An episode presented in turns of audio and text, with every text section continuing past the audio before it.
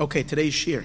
Tonight's shir is dedicated by Ariella Bestamsky, and this is in honor of her mother's yahrzeit, which is going to be on Shabbos, the 13th of Tishrei. Chana Fege Bas Ramoisha. May her Neshama have a very great aliyah to the greatest of heights and lights. Such a high shir. Should be a big schus for her. Parshas Azinu. Okay. That have been done. We're ready to start. We are now in the middle of a discourse that we started last week. Hazinu Hashamayim, fascinating Maimer, and we're holding by Perek Hey. Okay.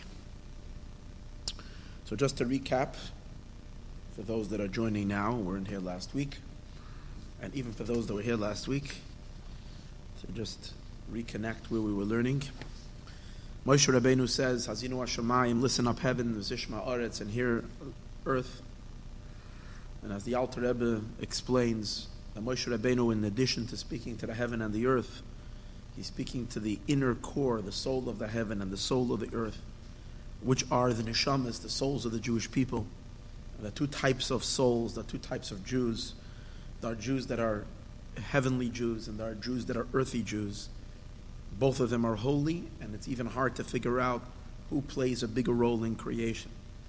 The heavenly Jews or the earth-connected Jews. Heavenly Jews means Jews who occupy themselves in Torah study, Torah is from the heaven. Earth Jews are Jews who occupy themselves primarily in mitzvah observance. In other words, they are people of business nature, but yet a real Jew doesn't have really a business in the world. We are godly ambassadors. We're here for something higher, something godlier. So when Jews are working for a living, it's because it gives them an opportunity to do more mitzvahs. So those are considered the earth Jews. So there's the Jews of heaven and the Jews of earth. And Moshe Rabbeinu says, listen up, Jews. Listen up, souls. Heaven Jews, earth Jews. And what is he telling them to listen? What is he telling them? He's telling them, Yarif Kamator Likhi, speaking about the greatness of the Torah. My words, which by means of my words, Likhi, you are taking me. As he explained in the discourse we learned last week, that through the Torah and the mitzvahs, we're actually taking God's very self and bringing him down to the world. So he says, Yaroiv, it will drip, kamatar, like rain, likchi, my Torah. Tizal katal, it will drip like dew, imrasi, my words. And as he's going to explain in today's class, these are referring to two dimensions of Torah, which have a very, very, very, very great impact on the world, but on ourselves, on each and every one of us. So what is this godly spiritual impact that the Torah has? And that there is two types of Torah, Torah that is compared to rain and Torah that is compared to dew. For that we need to understand the main beneficiary of rain is the earth, or rather the inhabitants of earth that benefit from the earth. And as we learned last week, the earth is the greatest provider. The earth provides nourishment, food for all of its billions of inhabitants. The earth feeds endlessly all of its creatures, everybody that's on the earth. The power that the Eibishter put into the earth, of course it's God's power that he put into the earth, even though it's the earth that has that power to do that. That power will not be realized unless it needs to be generated. In other words, it's there, it needs to be stimulated. In order to stimulate the earth, there are three primary things. Number one, you need to put in seeds. You need to plant something. When you plant something, the earth will respond. Number two, we learned it need to, before you plant or after you plant, but whatever it is, you need to soften the earth, and that's the plowing procedure. And then in addition to softening and plowing the earth, last thing is you need to irrigate the earth. You need to pour water on it. You pour water on the earth, so then the earth will grow. and you pour water on the earth, then the earth will grow. That is that's when it will produce. So, as this applies in a more spiritual sense, he says that each and every one of us is like planet Earth. Hashem refers to the Jewish people, you are the land of my desire. So each and every one of us is like the planet Earth, and we have a powerful crop to produce. The crop that we produce is the revelation of the Eibishter, of God Almighty Himself on this earth. We bring Hashem down into this world. The collective work of the Jewish people throughout history will have the greatest crop ever, and Hashem, with all of Himself, with everything that He is, will be revealed down here in this world. But we're all partners in that. We all contribute. Every single one of us contributes to that through living a life as a Jew. And he went on to explain that the main power, in the earth in us, is really our earthy side. And the earthy side of us, generally we would think, if it's the earthy side, it's the body, but he doesn't associate it so much to the body, he associates it to the animal spirit. The animal spirit that is within us, that animal spirit has the power to produce. And that has to do with, even though it's an animal spirit, it's a lowly being, and if we do not pay attention to fix it, to direct it, to guide and elevate it to a higher state, if we let it to its own devices, this animal will remain an animal and will be a very destructive creature. Yet, with the proper guidance and with the proper, when we say harnessing of this animal power, in that animal soul lies the secret of all of our ability to produce. That's why he explained, we learned last week, that the mitzvahs were given to us all to be performed with our animal side. Our neshama can't do any mitzvahs. Every mitzvah. And he went through the various different mitzvahs that we would possibly be able to argue they belong to the soul. And he explains even those mitzvahs, in order to do them properly, it must be done with the body and with the animal spirit. Because when you're doing mitzvahs, you're stimulating, mitzvahs are like seeds, it's stimulating the power that's in the earth, and the power that's in the earth is our animal consciousness. And how does it have such a high power to grow? And as we're going to see, what is it really producing? It's drawing down God Himself, the Eibishter Himself, that which... So we're going to see in a moment, why that's so, crazy. The reason the animal soul has that power and our neshama does not have that power has to do with the idea that the animal soul originates in a very, very, very, very lofty state of the divine manifestation, which is a secret which we discussed many times, called the secret of the world of Tayu. With the world of Tayu, the world of chaos. This is prior to the concept called Shfiras HaKelim, the shattering of the vessels. The energies of the divine were revealed unfiltered. God revealed His power unfiltered. But He did create certain containers to be able to receive Him in His unfiltered, with His unfiltered power. But those containers did not have the ability to truly facilitate this. Because the light and the energy was so endless and so limitless, the vessels, as enormous as they were not able to contain it, and they shattered. Our animal soul comes from that. And He actually brought a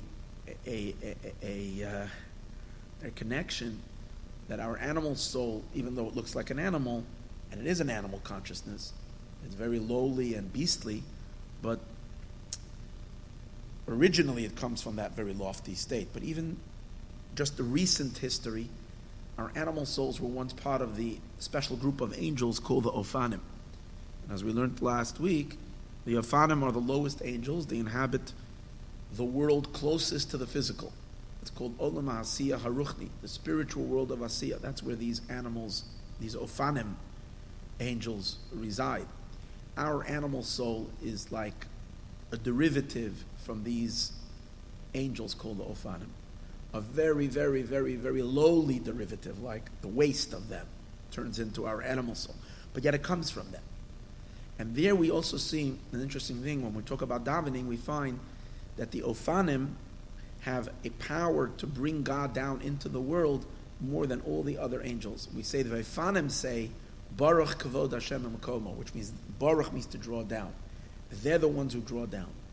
There are malachim, there are angels that are lofty, lofty, lofty, way, way, way, way above the Ofanim. They're so much loftier and so greater. But those malachim, even though they speak of God's greatness and God's transcendence, and perhaps they yearn a little bit for that transcendental light, like we learned last week, Toivim Hashnayim min Echad. You know, two is double one. In any case, the Ofanim, so what we learned last week was that the Ofanim have such power because, why do the Ofanim have such power? Because, the Seraphim, the higher angels, they say, Kadosh, Kadosh, Kadosh Hashem Tzavakos. They appreciate the malachim, the Seraphim, they appreciate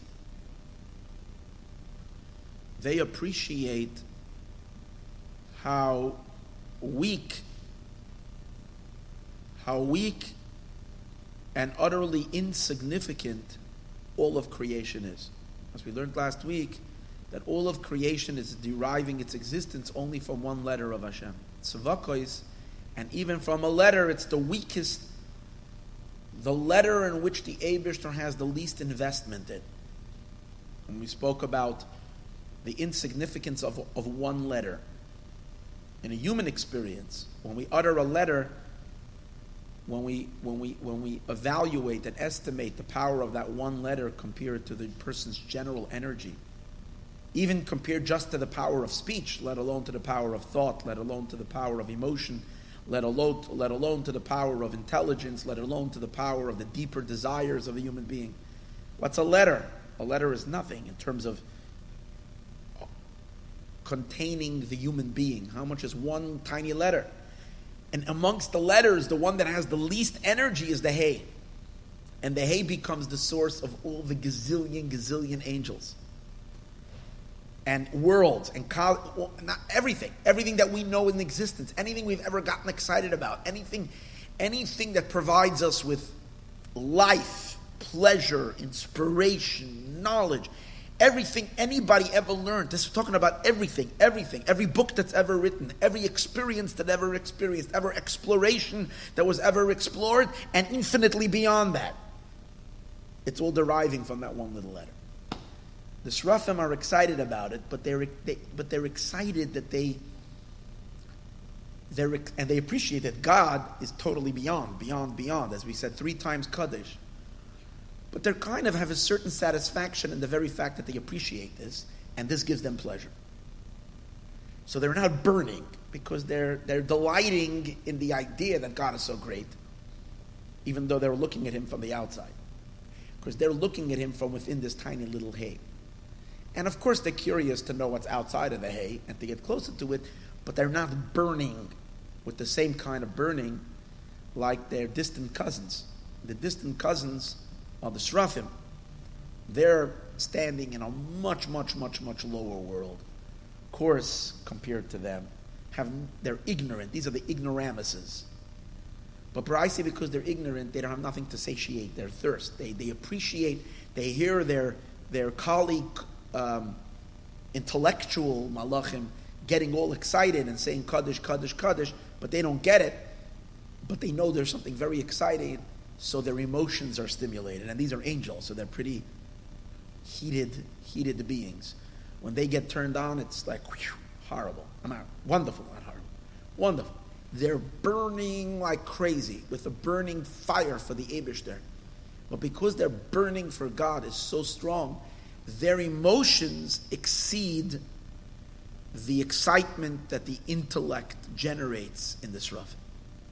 And that's the idea of Rosh Gadol. And this is the content of what we learned last week, the power of that Rosh Gadol. That Rosh Gadol, that yearning, that excitement, that dafka, these malachim that are more like animals, lack of knowledge, lack of understanding have, is what actually yanks and pulls at the infinite being that transcends creation. Baruch Kvod Hashem. They're the ones who draw down the Kavod Hashem. The Seraphim say, they're living in a world of revelation, or at least what they think is revelation. And that's satisfactory enough that they say, God's glory fills everywhere. But the Ofanim, because they're in such darkness, are Baruch, they're asking for the revelation of Kavod Hashem.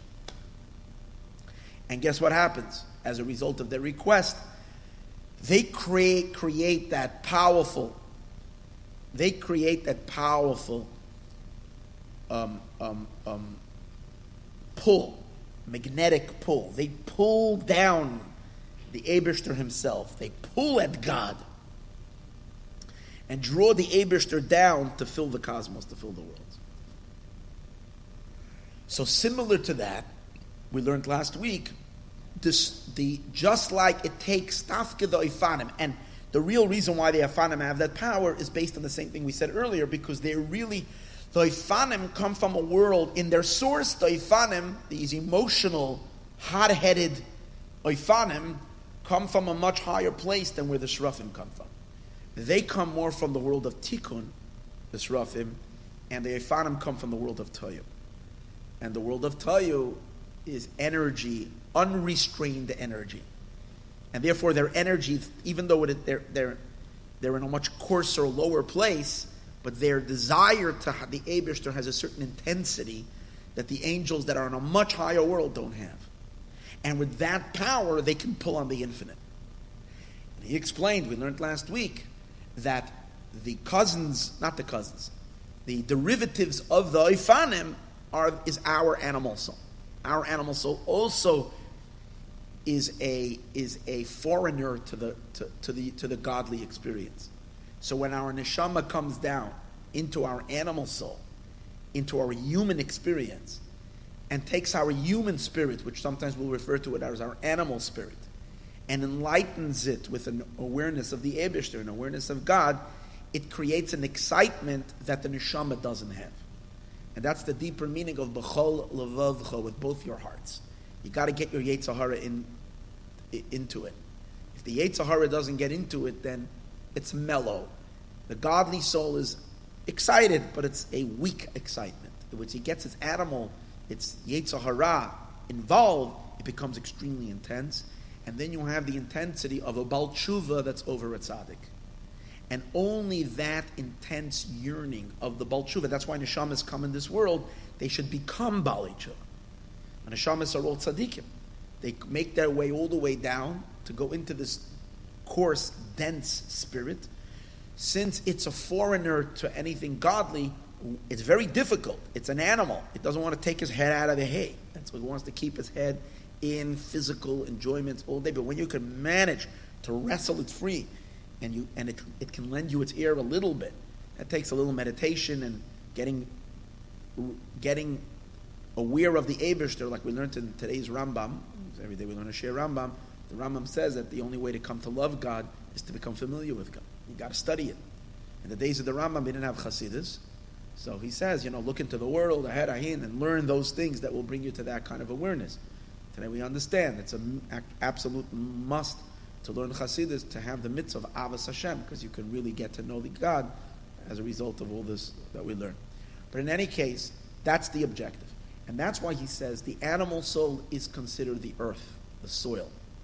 And it has the power to, we spoke about this on Shabbos, to bring forth the crop. The crop is the revelation of God himself in this world.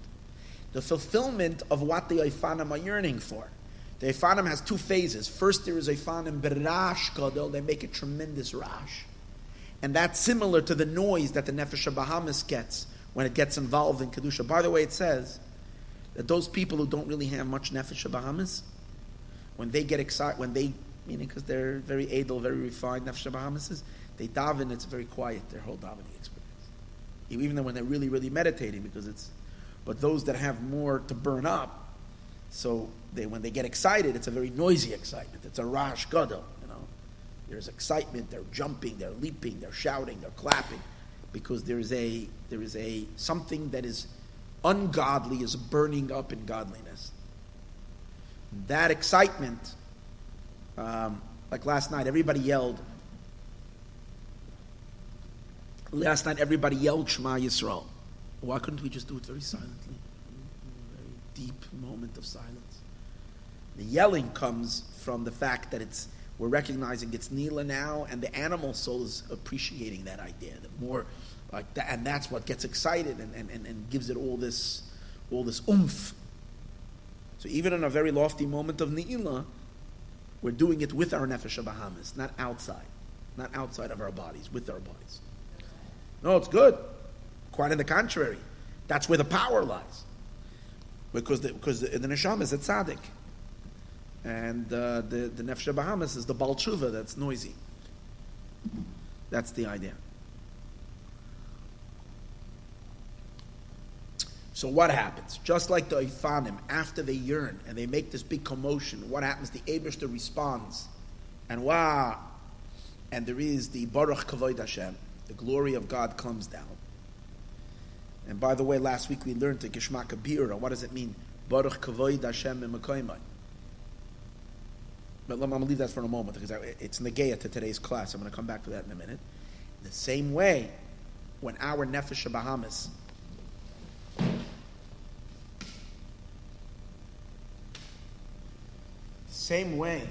when our animal soul gets excited about holiness and godliness and it yearns, and the response that we get is also just like the Ofanim say, Baruch Kavod Hashem.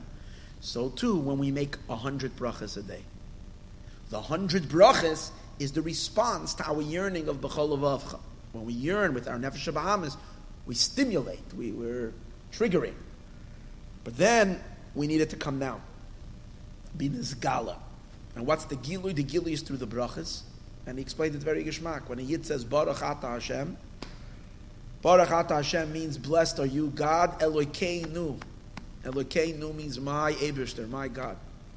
That means as a result of our avoda that we do, we cause that the Eibeshter should be nizgala inside our consciousness. Mamish, mamish, mamish, to fill us completely.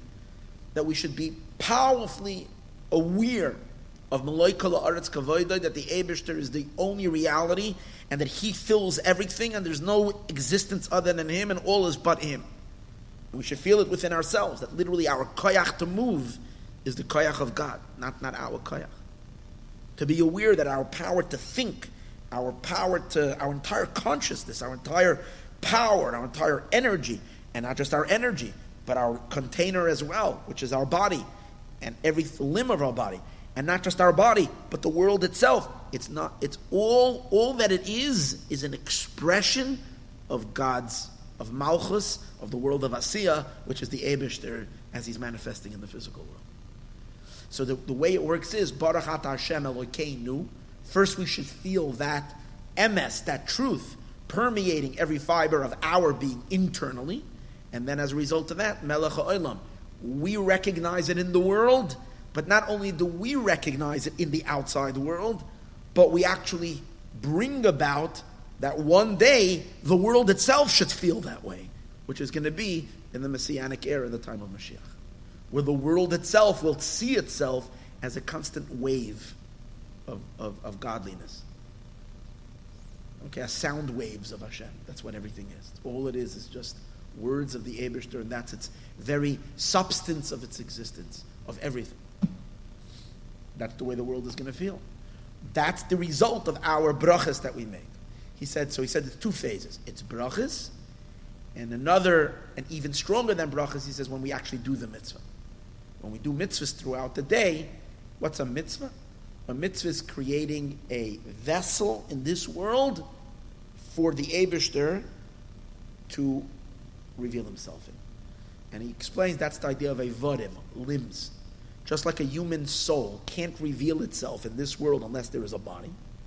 Without a body, a human spirit, a human's floating. There might be 50 human spirits floating through this room right now. Could be. No one knows. No one will feel it. Because until that neshama doesn't enter into a body, and then it can make itself. The same too, the Eibishter is abstract, very nice. He's everywhere, but he's not real in this world until we give him a keli, we give him a body. And what's the body? The body of the mitzvahs that we do. Every mitzvah gives God expression in this world. Of course, when we do the mitzvah, we don't see the godly flow. We don't see the soul of the mitzvah, the godly flow. We only see the physical substance of the mitzvah. But when Mashiach will come, we will see the neshama, we will see the Eibishter in all those mitzvahs that we did. And those mitzvahs have permeated already the entire planet, so we will see already the Eibishter everywhere as a result of all those mitzvahs. So that's the effects, that's the crop that grows from our animal soul, from our soil. But in order to get the animal soul won't do anything. It's interested in kishke, in herring, It's interested in a hamburger. It doesn't have any sensitivity to anything holy and godly. So how do you get it to be excited about something of lakus, gedlichkeit? For that, the Eibishter plants a seed. What is the seed? The seed is the neshama. The neshama is the seed that goes into the animal soul. Oyer, we said in Yom Kippur, Oyer zaru ala tzadik. The neshama is planted. But again, the power to produce in the animals. Okay. Now let's read it and read further. We're holding Ach Mitchila, Perek Hey, page 150. This is the third Maimer Hazinu and Torah Oyer. In Likuti Torah. Page 150, Daf Ayin Hey, Amid Dalit. Okay. Here we go. But in order for it to grow, we first need to accomplish something. Yarev kamotar. First, it needs to drip like rain. Because we've explained earlier, b'mashal his galus koyach atzemeach shebaoretz, in the mashal, in the analogy. In the analogy where we spoke about the revelation of the power of vegetation that's in the earth, lahoitzi atzmicha, for it to bring forth its vegetation. Shetzarech liyas mitchila, it first needs to be al yedei cherisha, it first needs a plowing. Let it apois, to soften up kishkash yois adama, when the earth, when the soil is very, very dense, thick and hard, es wird gar nicht wachsen. Nothing is going to grow. So it needs to be softened. Char kach, and afterwards, al yedei motor, through the rain, sheyoyred umalach lecha oretz, when the rain comes down and it moistens and it makes the earth wet, nice and wet. Va'oz hu shetoitzi tzimcha, then is when the earth will give forth its vegetation, its crop. V'chein mamish hu b'nefesh HaBahamis. And the same is literally in our animal soul. In order that it should be revealed, the tremendous potent power that is contained inside that animal spirit, for it to sprout forth. His galus, what's its first crop? First it needs to yearn. That's its koyach. It says, his galus harash gadol. In order for it to reveal its tremendous power of the earth to yearn for God. It's thirst. That's the Rash Gadol. Min hazera hazeru abba. Now even from the seed that was planted, what was the seed that was planted? The neshama. But in order for the neshama to communicate with the animal soul and get the animal soul involved, so here's a very, very important thing. First you got to plow the marpi ara, which softens the soil. What does that mean? It means a broken heart, a crushed spirit. Ki eretz kasha, because a hard, firm land, she'ein harusha, that is not plowed, einoi oisei peidos klal, doesn't make any peidos.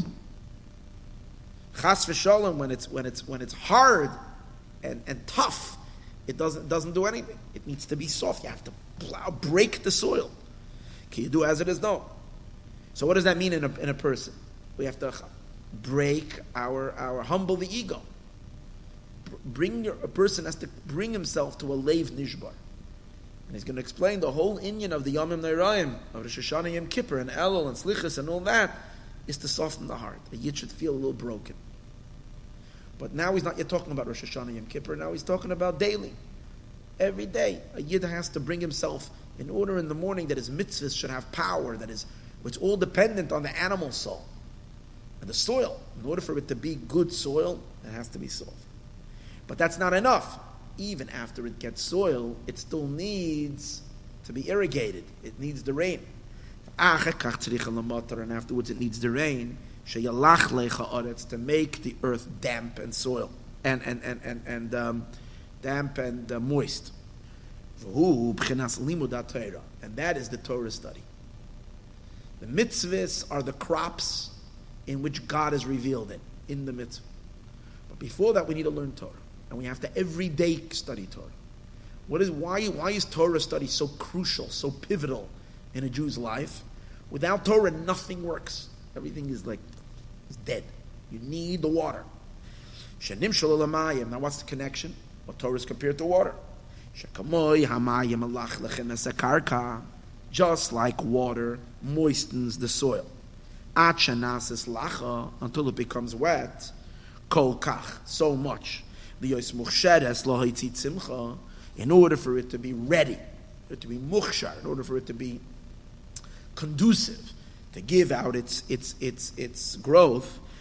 The same as Kain HaTorah, so is the Torah Mamshich B'chinas HaBittul B'nefesh. The Torah soft moistens the earth means it brings bittul into the soul. Achar acharisha, after the plowing. Kshu leiv nishma. So one can ask, what exactly does this mean? Once you have a broken heart already, so you have already the bittul.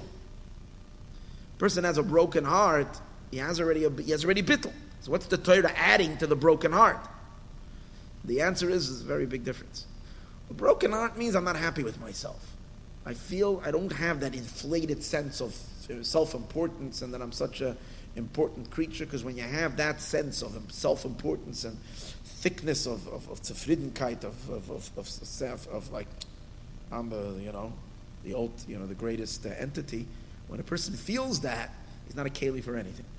So first, person has to feel very broken of how, everybody take that in their own life, whatever it is, that we feel that we've not been what we should have been, what we should be doing in this world. And that creates a broken heart. But then there's something else. And that is that the person needs to feel a bittul to the Eibishter, not stam a brokenness. It's two things. Broken heart is that there's no ego, but there's another in it, that there has to be a bittul, a complete nullification to God. When the nefesh is totally bottled to the Eibishter, then it can sense in its bittul, it can allow God in.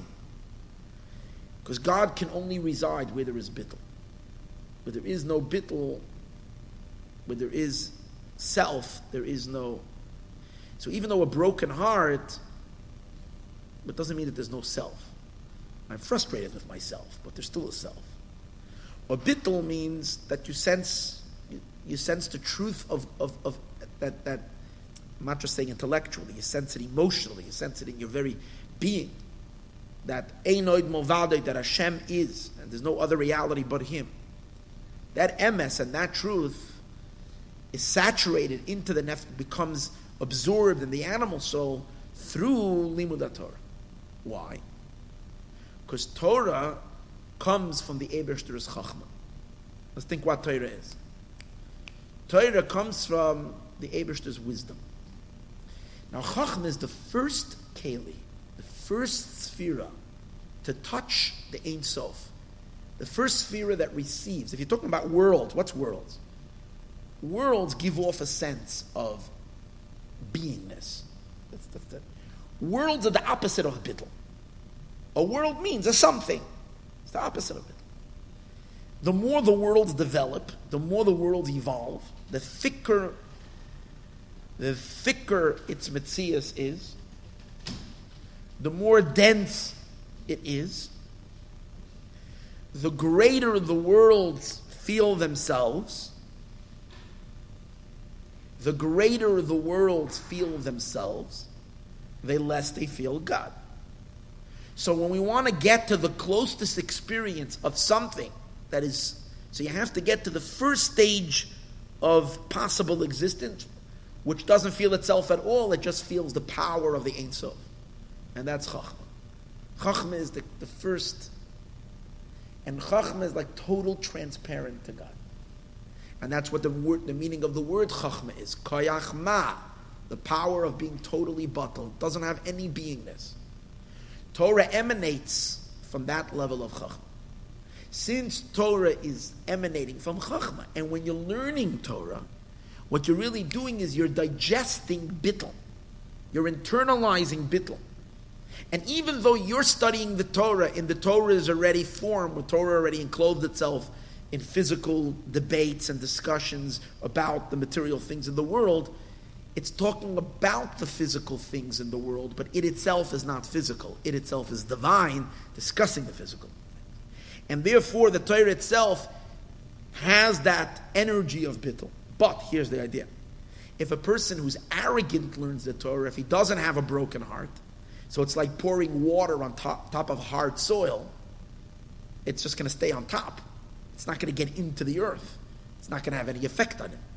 Notwithstanding the fact that the water is water, it's not going to permeate the earth. But if a person has a broken heart and then he learns Torah, Torah introduces this heavenly bittul into the nefesh. Once the nefesh, who is essentially, we're talking about the Nefesh HaBahamis, the animal soul, who is essentially an egocentric being, absorbs, gets moisturized with the Torah, the animal soul stops feeling itself and it starts feeling God in its kishkas, in its inner being. It gets totally dissolved. It gets a total bittul to the Eibishter. And in that bittul, it begins to produce its power of vegetation. And what's its power of vegetation? Its incredible yearning that it has, similar to the Ofanim, to connect to God. And as a result of that, Hashem responds and we have the crop growing. But you need to moisture the earth. So first, moisturing the earth, first is breaking it. That's a broken heart, which is a preparation for something godly. Then the Torah study, filling that broken heart with the best stuff of heaven, which is the highest levels of bittul.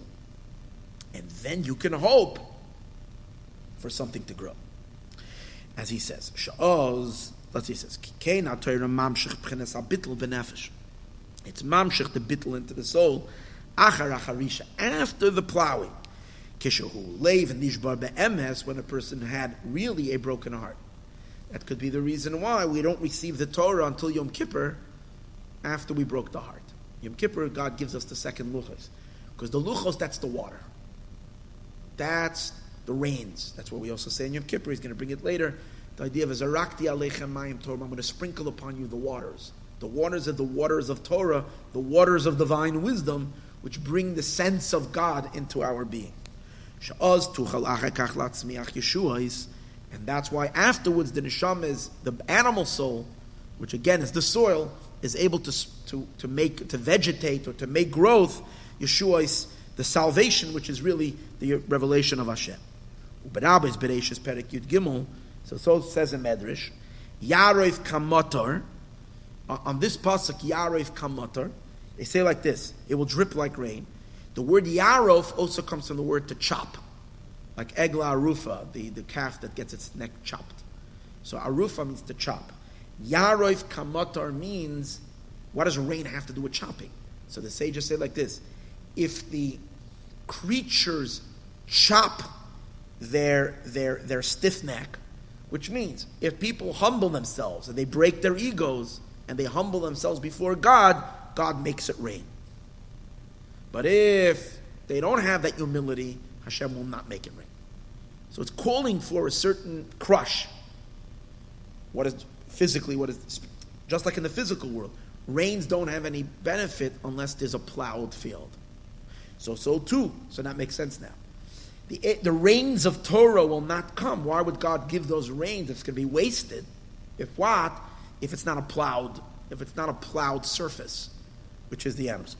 So the Chazal said like Yashavru Briyos es Arpon, if the creations broke their neck, Miyad Motor Yored, instantly rain falls. And that's why we take a look in Tractate Mesechtes Tainus. It talks about if there's no rains, they would fast. And the purpose of the fasting, as we're later going to see, is mainly to break the ego. You don't give the ego what it wants, because the ego feels entitled. So you're fasting not to give it what it wants, so it should, that itself breaks it. And it also says over there that when they made those fasts, and if rains wouldn't come, they would gather into the streets, into the big town square, and they would have a special chacham, a special elderly tzaddik, and he would give them a rebuke. And the rebuke would help them break their hearts. When they had a broken heart, rain would come. That's what it is. It's a broken heart. And this is what the sages say. And the sages, but once you have the broken heart, then you can introduce the Torah to truly bring in the sense of God, the sense of Eibishter and the Bittul to Hashem, even into the tough material of the animal soul. And Chazal say, if you encounter this menuvel, what would be a good English word for menuvel? It's a word you say, which you know, this despicable one. If you encounter this despicable one, who's the despicable one? That's the Yetzer HaRa. If a day after Yom Kippur, anybody can relate to this? I can relate to it. If the day after Yom Kippur, you've already been feeling your animal soul having the chutzpah to introduce different thoughts and different ideas which you really wouldn't want it to come into your mind in Yom Kippur. And if a day later he has the chutzpah, that's called a menuvel. Okay? So if he's got this, if this menuvel appears, what should you do? The sage is saying, Moshcheu lebeis hamedrash. Pull him to the beis medrash. Pull him to the house of study. Im Evenu, even if he's rock hard like a stone, Nomuach, he will dissolve. What does that mean? Shahat Torah hu laha nefesh. Torah has a special power to bring bittul into a stone heart. Shahat Torah hu laha nefesh, the Torah is to the soul, kemayim, like water. Shafila even, even a stone, yachalihi maches, it's a. When water drips on stone a long time, like the story of Rabbi Akiva, it ultimately causes it dissolves the stone. Even if a person has a very thick, dense soul. But it's interesting, he's not talking about a broken heart now, because you're talking after it's broken. Before it's broken, the rains won't even help him. After the heart is broken, it's still a thick, dense spirit. That means that even if I'm brokenhearted, but even in my brokenness, I'm still busy. I'm still feeling myself very much. I'm not feeling the Eibishter. So in order to feel God, that's where you have to have the Torah. The Torah comes and dissolves the density that you should suddenly sense that this is the Eibishter's world. Even if a person's soul is mitumtam, it's dense and thick like a stone, like this stone, the Torah is able to melt it. Why? Because the Torah draws down supernal waters, v'nikra, and it's called metar artzecha, the rain of your earth, meaning it's rain that's meant to do a job on the earth. Why? What's this unique power of the Torah? Because Because Torah, its DNA, where is it coming from? It's the Torah is Chachmilah. It's the supernal wisdom of God. It's what we learned last week, what the Ofanim are calling for. Baruch Kvoid Hashem Memakoimoi. The Ofanim realize how thick they are, how dense they are. And it bothers them that they're living in a world of such density and such concealment. And they're asking for the Gilui of Chachma. Kavoid is Gematria Lamed Beis. It's Gematria 32. So it's the 32 pathways of wisdom. Baruch Kvoid Hashem, meaning let it be revealed, the 32 pathways of Chachma. Memakoima means even higher than Chachma Kesser. That's what we learned last week, but it's not so negaya right now. So let this be revealed in a world which is the opposite of Kvoid Havaya. It's the opposite of wisdom, of godly wisdom, which is completely transparent, that gives you a powerful godly sense. Last week we learned that there's another level of wisdom, worldly wisdom, which does the opposite. It's ego building. Amazing. He's explained that dafka wisdom and intelligence can turn, when it's not this higher, godlier wisdom directly plugged into Hashem, but it's a lower level wisdom, Eitzadas Tovara wisdom. That kind of wisdom creates ego. And that's why we see, and I mentioned it last week, that precisely those that are intellectuals, sophisticated knowers, have the biggest egos and the most hardest time with bittul. They just don't have it. And he brings, like for instance, even like this, an animal, he says, naturally has much more bittul than a person. He'll break it. Even a little child can lead a cow. A human, he's tough. Why? He has a seichel. And that seichel fluffs him up, creates self-awareness. And the animal doesn't have so much self-awareness like the person has. Oh, so that's the lower type of kavod. That's a kavod, which is a kavod is also called a garment. It's a concealment on God. But the higher level of kavod is a expression of Ayibishter. So what we're asking for is Kvoid Hashem should be revealed. That's what the Ofanim are seeking. Where is that Kvoid Hashem, that higher covet of God, of the energy of Chachma? It's in the Torah. So when you're learning that, it dissolves the soul. It dissolves the Nefesh HaBahamis. So a Jew, literally, simply, to be alive as a Jew, to allow your whole, you have to... One has to make a firm resolve not to let one day go without studying Torah. It's mamish, the basic necessity to be able to be a yid in this world. You need that bittul constantly flowing in the soul. The hapich, as he says over here, the hapich mepchenas seichel anushi. It's the opposite of human intellect. Sheme'etz adas tovera, which comes from the tree of knowledge that's mixed good and bad. Hamastir umaylim, that has the opposite effect. It conceals and obscures and intensifies a person's ego. Ma'ashenken Torah, which is in the case of the Torah, she chachmilo, which is the higher chachma. He ma'ira, it is so luminous, ubihira, and it's so bright. Sheyuchlu lirois ba, you can see in it when you're learning Torah. You can see in it Mashallah Maila Amena, what's above Chachma. What's above Chachma? V'chachma me'ayin timatzeh. Chachma comes from ayin. What's the ayin?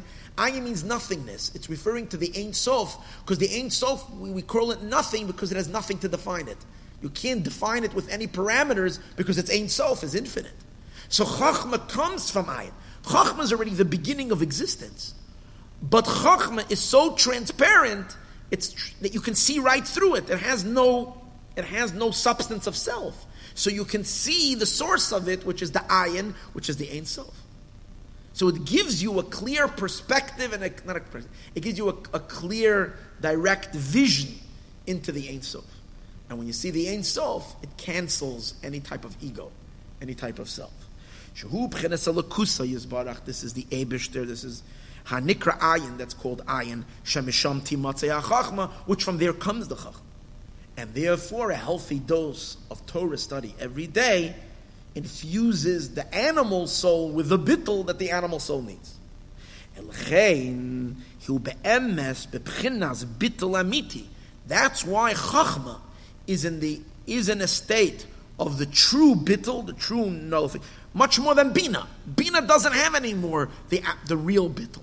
Binah is already distant from the real bittul, because Binah is already translating things, it's defining things, and it has already more of a lavush, more of a garment. Even though it's translucent still, it can still see the ayin, but it's already blocked. It's not such a clear vision. Chochma is pure, like a clear, clean glass that sometimes you don't even notice the glass. You can walk through that glass and hurt chas v'shalom because you get a bang because it's so clean. That's how clean Chochma is. And you see completely through it. And therefore, b'pchenas bittul amiti, it's in the total bittul l'gabe makoira to its source, hamahava oisa, that's bringing Chochma into being. Ha'hepech m'chochma shalomata. The opposite of the thickness of the wisdom below, as we said earlier, the human intelligence that creates self-importance and the like. Like we said earlier in this what the Ofanim are yearning for Kvod Havaya, for the Gilui of Kavod Hashem. And therefore, when one reads Torah, when one is reading Torah, he's learning Chumash. A person sits down with the Chumash for a few minutes, and he learns a few psukim chumash, or a few mishnas, or halacha, or gemara, whatever it is. So this chochma shines, and this bittul affects the soul of the person. So that the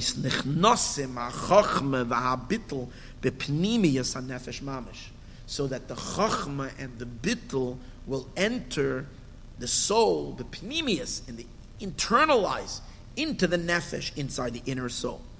And therefore bring an egotistical soul to a bittul to God. This is what the pasuk says when we say it on a fast day, in Yeshaya. Just like rain and snow comes down min hashamayim, from the heavens. And it soaks the earth. And it quenches the thirst of the earth. The rains come down from above, and they become absorbed in the earth. And through this they moisturize the earth. So the pasuk says, so is it my words that go out of my mouth. What is the words that come out of God's mouth? A halacha. When you're learning a halacha in Torah, lo yashuv elai reikam, it will not return to me. It won't rebound. It won't come back to me empty-handed. Ki im asas asher chafatzti, it will do that which the Eibeshter desires. And what does God desire more than anything else? He wants us egotistical beings to have a bittul, to recognize Him and be buttled to Him. So what is going to make that happen? How is Hashem going to reach us and bring us to that bittul? He sends us Torah, and when we absorb the Torah in us, it takes this thick, dense animal soul, and it brings it to a state of bittul. That's the meaning. You ever thought what the meaning? Kain devarai. They won't return to me unless they've accomplished. Torah will for sure accomplish. And if it didn't accomplish, you didn't learn enough. They don't learn enough. Like Chassidim always would say, that there are three things that always have an effect. And if they don't, you didn't do enough. And it's as follows. Money makes a person crazy. That's the way it is. Money makes you into a meshugana. And if you're not crazy, because you don't have enough money yet. That was one thing. Second one is that mashke makes you drunk. And if you're not drunk, because you didn't have enough. And Chassidus brings you to bittul. And if it didn't bring you to bittul, it's because you didn't have enough. These are things that for sure they're going to work. Torah is for sure going to work. But there's one condition for Torah, and that is it has to be a broken heart. So why does God sometimes take us through the ringer a little bit? He wants to keep the soil soft. Because when the soil is soft, we're far more productive. We produce much better. That's what the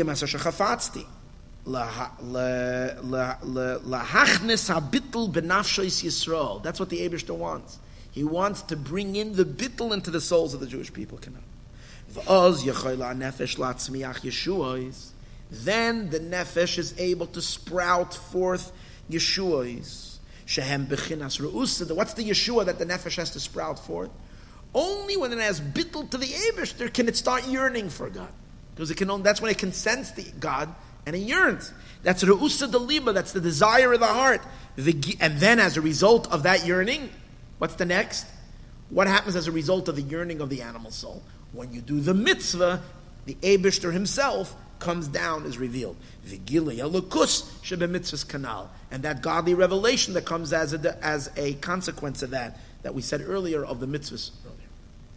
Ach be'emes, but now the Alter Rebbe introduces something awesome.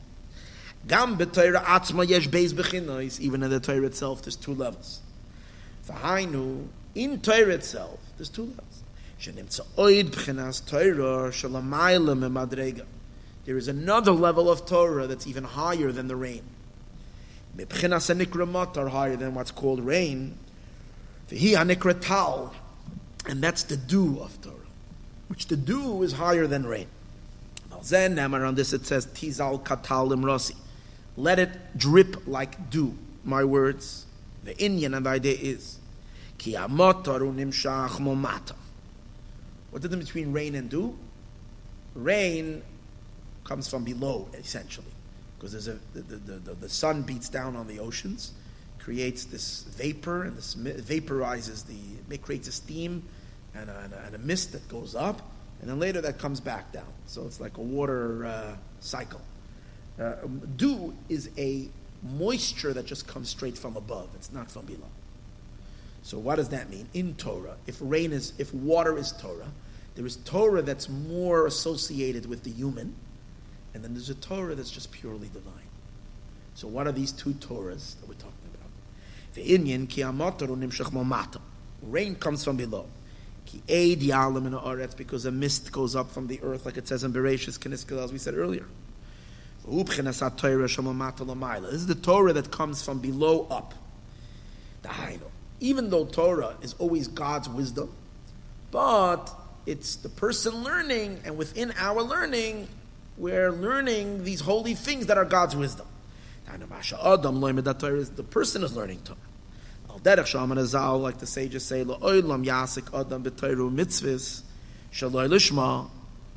a person should always learn Torah and do mitzvahs shelo lishma, with the wrong, and not for the right, not the wrong, but not for her sake. And then, eventually, you're going to learn Torah for its sake. So this, the way everything Chassidus is so elegant, is so refined. So how does everybody understand this? Learning Torah Shalol Lishma means you're learning Torah so that you can be Arganza Metzias. Someone wants to learn Torah so he can steig and grow up to be a Gadol B'Yisrael. He wants to be a Gadol. Very nice. That's Shalol Lishma, because you're doing it for a personal aggrandizement. You want to be important, you want to be big, you want everybody to look up to you, you want to be a great man. Or even a little later than that. Not that I want because of external things, but I really want to be all that I can be. But that's also, it's very selfish. But in any case, that's called Shaloi Lishma. What's Lishma? Lishma means I'm learning Torah because it's a mitzvah. Or I'm learning Torah because I want to connect to Hashem. That's Lishma. The Alter Rebbe is saying no, much, much deeper than that. To learn Torah for one's own, to boost one's image of self and ego and so on and so forth, that's not even Shaloi Lishma. That's just corrupt. But Shaloi Lishma, what does the word Lishma mean? Learning Torah for her sake. Lishma doesn't say Lishmai, Lishma, for her sake, which is for the sake of the Torah. Which means like this. You're learning the Torah to make the Torah godlier than the Torah is. That means learning Torah for her sake. That means when a Jew learns Torah, the Jew is able to channel much higher godly energy into the Torah than the Torah has on its own. That means learning Torah for her sake. Learning Torah Shaloi Lishma means not for her sake, but for your benefit. But what's the benefit? the spiritual benefit of taking godliness into your soul. That's called Shaloi Lishma, because you're not doing it for the Torah's sake. Who needs it? The Torah doesn't need it. You need it. You need the spiritual light and holiness of the Torah.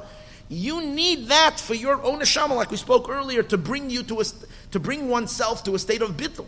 So you're using the Torah to help you connect to the Eibishter, to help you be a good. That's called Shaloi Lishma on the Alter Rebbe.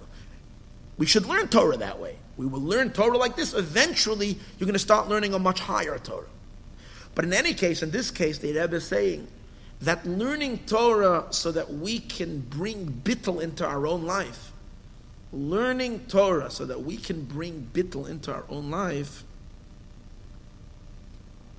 is, that's called the rain. That's the rain. The dew is a higher learning. We'll see in a minute. Like Chazal say, meikara, initially, when a person is not on a high spiritual level, ki ka'avid inish, when a person is doing it, aidaite de nafshe ka'avid, he's doing it for himself. But that Alter Rebbe learns for yourself means for your highest spiritual need. It's your need to be bottled. Dahainu, al derech. Oh, so either, as I said earlier, you're doing it because you want the bittul, or even if you're not thinking of bittul, tachlis chachma lahasika, sha'oisik b'toira. You're learning Torah. You want to know the halachas, but you need it. It's not the Torah needs it. You need to know the halachas of the Torah. Shal yedei zen, here is your intention. You want to connect yourself with the Eibishter's Chochma, the Eibishter's Ratzon. So it's an enhancement to self. And this kind of learning is compared to rain. Because this Torah, this Torah is taken from the person. Canal, kematar, like rain. It's from the mist that goes up from the earth. Canal. Hear this, but this that we say, that's from the midst of learning Torah, with not for her sake, which we describe now, is very lofty.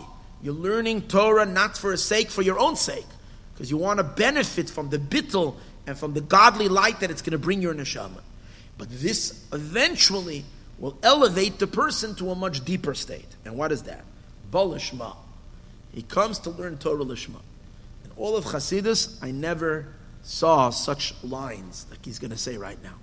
What does it mean to learn Torah lishma? The higher way of learning. Hear these words. That's the dew. What does that mean? That the dew comes from above. And so Chazal say, when a person sits and studies Torah, we go on to the next page. The Eibishter learns opposite him. So there is your learning, and then after you learn, God is learning the very same thing you're learning. God's learning, that's the heavenly water. That's coming down from Shemai. What does it mean? What does it mean the Eibishter is learning along with you? V'hainu. But the Eibishter learning is not somewhere up there. Here's the Nakuda. The Eibishter is learning Kenegdoi, opposite you, meaning that the Eibishter is channeling the Torah that he's learning into your soul, which is a much higher Torah than the Torah you were learning. The fact that God is now learning. God is infinitely higher than you. And when God is learning the Torah, he's now channeling his Torah that he's learning into you. And that's called for the sake of the Torah, because now the Torah that you've been learning is getting a tremendous boost, because it's getting God, it's getting not Stam Torah, it's getting the Torah as it's flowing right now from Hashem's mouth. And he explains, V'hainu, Shem is gala b'nishmasoi, it reveals itself in this person's neshama, P'chinas devar Hashem v'halachazu, the word of Hashem and this halacha, as this halacha is in its very, very, very quintessential beginning, as this halacha emanates from the Eibishter's brain and from God's mind, that Torah is now being channeled into you. Obviously, the person is not necessarily conscious and knows this, or someone like the Alter Rebbe who has these unbelievable godly understanding in Chumash. This must have come directly from God's mind into his head. A human being can't figure this out. Is the Alter Rebbe saying, when you learn Torah like this, then the Eibishter learns with you, and he teaches you the halacha as it is in his brain. As it was when it was given at Sinai. I'll say, wait, hold it, but I'm learning Torah now, not the same words that were said at Sinai. Then there was 10 commandments. No, because we know that everything that a student is ever going to, a cherished student, is going to reveal till the end of days, it says everything was given to Moshe at Sinai. Because even that which a cherished student is going to innovate or teach, was said already to Moshe at Sinai. And now what does it mean? That Dvar Torah Sheba Oisai Achidish, that's in that concept, that novel thought that this student just innovated, as this, if it's a true Chiddush, it has to be true, as it is in God's mind, in the Eibishter's Torah. Someone can argue, well, that was 3,000 years ago. But by Eibishter, it's not that way. The Eibishter's words are alive, and they're existing right now. Even though this took place 3,000 years ago. And where did God speak? In the middle of the Arabian desert over there on Har Sinai. And you're sitting over here in LA, and you're saying something of Torah. And so how are we plugging into the words that are coming out of God's mouth at Har Sinai? And the answer is, up there, there is no time. So it's not like you say it was 3,000. It's current. It's right now. Har Sinai is happening now. You thought about that? To God, Har Sinai is happening right now. Everything is now. And therefore, you're just plugging into that dimension, and that's illuminating your soul. And therefore, his words that he spoke them are now are standing right now. Gamata also now. And there's also no spatial limitations to God to say that he's in that space or in another space. Anywhere where a Jew sits and studies Torah. And even that which was innovated by someone 2,500 years after the Torah was given. These are the words that were said to Moshe at Sinai. It's this Torah that's set out by the Eibishter to Moshe in its most spiritual, godliest form. And that is now being revealed in this person who's learning Torah. That's what I mentioned earlier. Even though the person doesn't see this, because he's not experiencing this unbelievable experience of God right now at standing at Sinai, innovating this idea, and this is shining in the person's neshama, he doesn't see it. Mazal Chazay is Mazal sees it. Just like last night when we were saying Neilah, and we were in such an unbelievable godly place, did we feel it? No, we were trying to concentrate, we were trying to be in it, but we couldn't possibly feel the godly state we were in. But our subconscious, our superconscious, our part of our soul that's not in our body was really feeling it. Even though we were limited, the density of our bodies don't allow us to feel these things. The same as when a person is learning. Learning Torah for her sake, for the sake of the Torah. To bring the revelation of the Eibishter, that the Eibishter is saying the Torah now, means that God is right now imbuing the Torah with a new chiddush, with a new light, with a new energy that's happening right now. The Tzemach Tzedek in his little brackets over here says, look in two Meimarim, but the second one he says, Gam Yesh Loimar, Inyan Beis B'chinos Elu, Al Derech Masha Kasav Divna Maschal Amagbiu Lushaveh Sheyesh Beis B'chinos. B'chinos Evet Shaloim B'chidei Sheyeda Ein Shom. So I looked it up in Torah Or over here. And over there he explains, very short, just 4 lines, the Alter Rebbe, in a Maimer on Chanukah, Parshas Miketz. So over there he says, these two types of learning that we just mentioned, the water coming from below. A person who's learning God's wisdom and he wants the light of the Torah to illuminate his soul. And a higher type of learning, which comes afterwards, that after you're learning, that Hashem is right now learning together with you and imbuing your soul with a higher Torah. These two types of learning, he says, it's like, he says there were certain sages. He talks a lot about Rabbi Yehuda. The sages say about him that he wasn't a human being. He's like, Leis Daim Barnash, he's not human. He was like, and what did he learn all day? He learned Nezikin, he learned Baba Kama. That's what he was learning. Baba Kama, Baba Metzi, all the laws of disputes. And yet, and he explains over there that his nefesh, he was in a state of the highest bittul. And when he was learning Torah, he says it wasn't him learning, it was God learning. That's how nullified he was. So he brings over there, there's two types of learning Torah.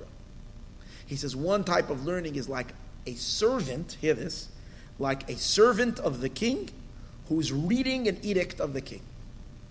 So he's saying what the king said. He's giving over an edict that the king said so and so. He's speaking on behalf of the king. Hear me, hear me, hear me. He's standing in the town square reading off the king said so and so. So even though he is saying what the king says, and his words are the force of the king, but it's still him speaking, it's not the king speaking. But then there's another situation where the king himself is saying his command. He's giving that decree. The king himself is speaking it. It's a whole different story. So these are the two types of Torah study. For most Jews, when they're learning Torah, they are like a servant quoting what God says, what Allah says. But then there are super, super spiritual souls, very, very high, highly spiritually sensitive neshamas that are totally bottled to the Eibishter, that they are such self-effacement that there's no them, that's the Melech speaking. It's not them speaking, it's the king himself speaking. And that's what he says over here is the difference between rain and dew. Dew is coming from heaven. It's God speaking. Rain is water from below. It's going up. It's charging with God's wisdom and coming back down. But it's really a product from us. It's our words, and it's light years away. The difference of these two types of Torah study. V'zehu, and this is what Moshe Rabbeinu now says to the Jewish people. Moshe Rabbeinu was trying to talk to them about the importance of Torah study. So he says to them as follows. I know there are two types of Jews, and that's what we spoke last week. There are Jews who occupy themselves primarily with Torah study, and those are the heavenly Jews. And then there are Jews who occupy themselves primarily with mitzvah observance. And those are the Jews of earth. And the Jews of heaven are called Shamayim, and the Jews of earth are called Aretz. And Moshe Rabbeinu is not just speaking to the sky, he's speaking to the ground. Moshe Rabbeinu is speaking to the Jews of heaven. He knows that there are two types of Jews. Jews who will be learning Torah most of the time, and Jews who will be on the farms. They'll be men of the earth. And Moshe Rabbeinu says to both of them, Azino HaShamayim, V'sishma ha'aretz imrefi, what? Azino HaShamayim v'adaber imrefi, what? Yarif kamotar lichitiz al katalim nos. You can both neshamas are able to learn Torah in the way of Matar and of Tal. Both of them. Hazinu Hashemayim etishma aretz pidusha Moshe diber kol zeh l'chol Yisrael to all the Jewish people. V'amar Hazinu Hashemayim, listen up heavens. V'tishma aretz, and hear earth. L'beiz minei neshama shebe Yisrael, to the two types of souls of Israel. Sheshneichem yechoylem atem latzmiach Yeshuos. Both of you are able to sprout forth Yeshua's salvation. The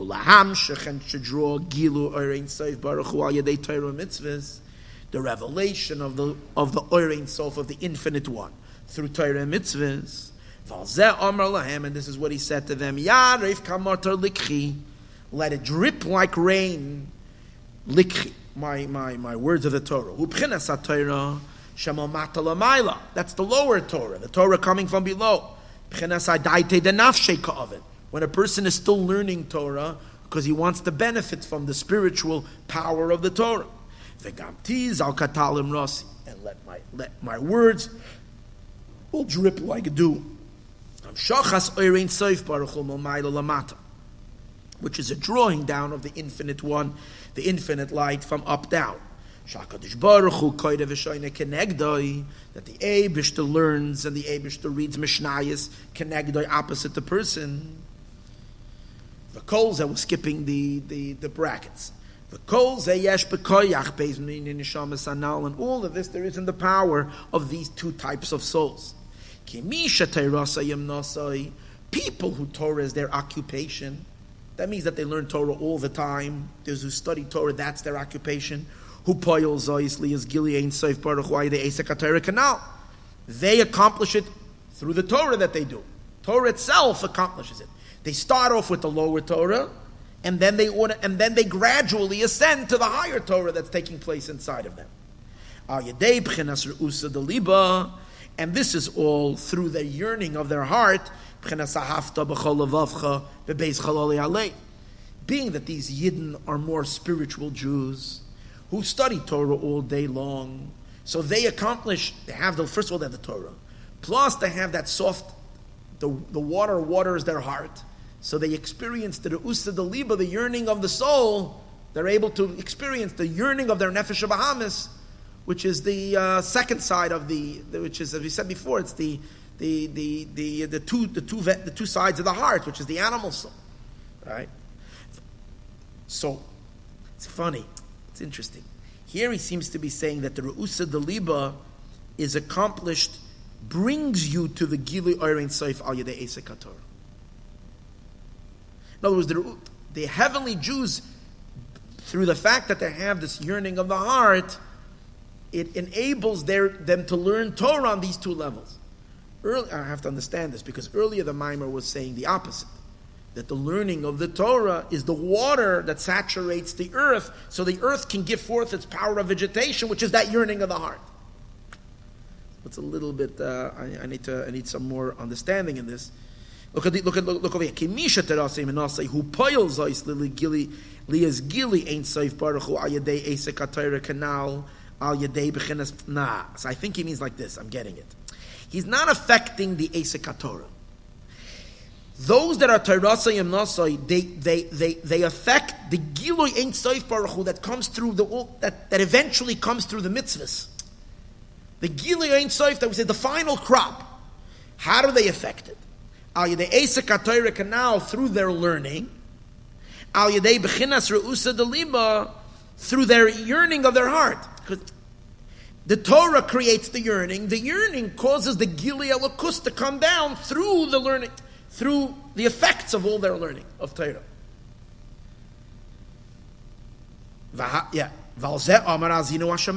On this he says, listen up heaven. These are neshamas. These are those heavenly souls. Which is the level of Torah. That's why the Torah is there. The reason why it turns out that physically in this world, these are people that study Torah all day is because they're a different type of neshama.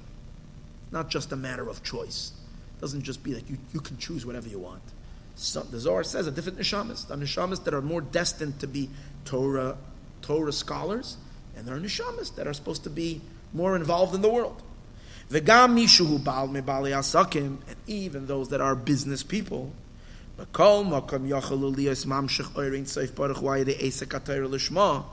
he too is able to draw down the Ein Sof Baruch Hu through his learning Torah Lishma. That means even the higher level of Tal.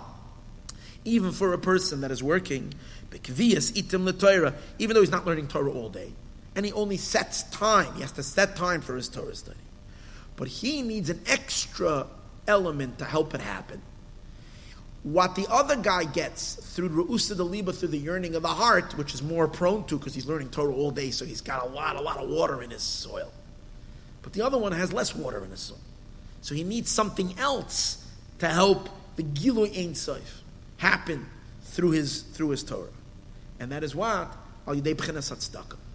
These people have an extra power because they have more potent power through the tzedakah. And listen to the way the Alter Rebbe teaches the pasuk. This is what it says in the pasuk. Ani medaber b'tzedakah. I speak with righteousness, Hashem says. The deeper meaning is through you giving tzedakah, hear this? Through a person giving tzedakah, ani medaber, that I'm going to be speaking through you when you're learning Torah. The Eber says, through the tzedakah that you give, that's going to cause that when you're learning Torah, it's not you speaking. It's going to be ani medaber, I am speaking. Ani medaber b'tzedakah, pidish. And what kind are we talking about? Well, maybe when a person is learning Zohar or is learning, maybe it's taka kviyas itim l'Torah. But there are some people who are kviyas itim l'Torah, but they're huge Talmid Chachamim, even though they're working people. They're huge Torah scholars. And he says, no. Look at these words. Ani medaber b'tzedakah means pidish le'yois ani medaber shekesha oimer tehillim. That when the person is so simple, he's saying tehillim, he can't learn. He says kapitlach tehillim. That's what he does. Ukiyoitza. And the like. So here's what the Alter Rebbe says. It shouldn't be that he is saying Tehillim. It should be God saying Tehillim through his mouth. That the Eibishter himself is speaking. My words that I've put into your mouth. Which is the higher level of Torah. Which is the Torah, the Tal. Who are you? They are tzedakah. That is through tzedakah. Valzeh nemar, and on these types of souls it says, "V'tishma ha'aretz shehen oisem ha'neshamis shenim shachem epchenas aretz." It's those neshamis that come from aretz. Primarily, they're neshamis that come from Malchus. They're more associated with aretz, and then there are neshamis that come from ze'er anpin, and they're more neshamis that are related to heaven. U'pirish v'tishma u'kinyan hashmed. And what is v'tishma? V'tishma means, v'tishma aretz here, is what Chazal say, hashmei la'aznecha. I learned this halacha in today in Hilchos Kriya Shema. It says, when you say the Shema, you should make sure that your ears can hear what's coming out of your mouth. So what is the deeper meaning? You hear these words.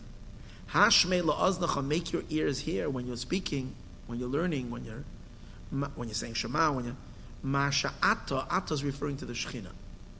Because Atta is the letters Aleph and Taf, which are the 22 letters, first letter and the last letter. And the Hey are the 5 organs of speech. The Shechina, we know, is the power of Hashem's speech. Hashmei la'aznecha, when you're davening or when you're learning, you just listen in to what the Shechina is speaking through you. Masha Atta, what the Shechina is speaking. Ani medaber. But how is that accomplished? B'tzedakah, through tzedakah. And that's what's coming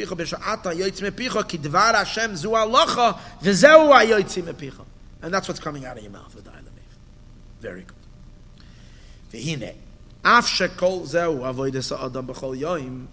Even though this avoda is there every day, in general, this happens in the month of Tishrei, which the entire month of Tishrei is called the beginning of the year. It includes within it the life force of the whole year. And all the Yomim Tovim, they're all unified, they're all drawn in one power. And in this Rosh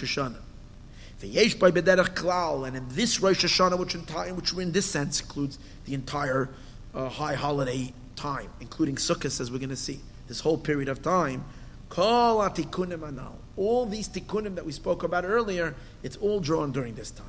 Shatzarach liyos lenefesh, it's all gives you all the tikkunim that the nefesh needs. At shatoitzi tzimcha, till she can give forth her crop. Kechol haniske bepratis lamayla, as everything that was mentioned earlier above. Ki hine inyan hashofar b'Rosh Hashanah, because the idea of the shofar in Rosh Hashanah.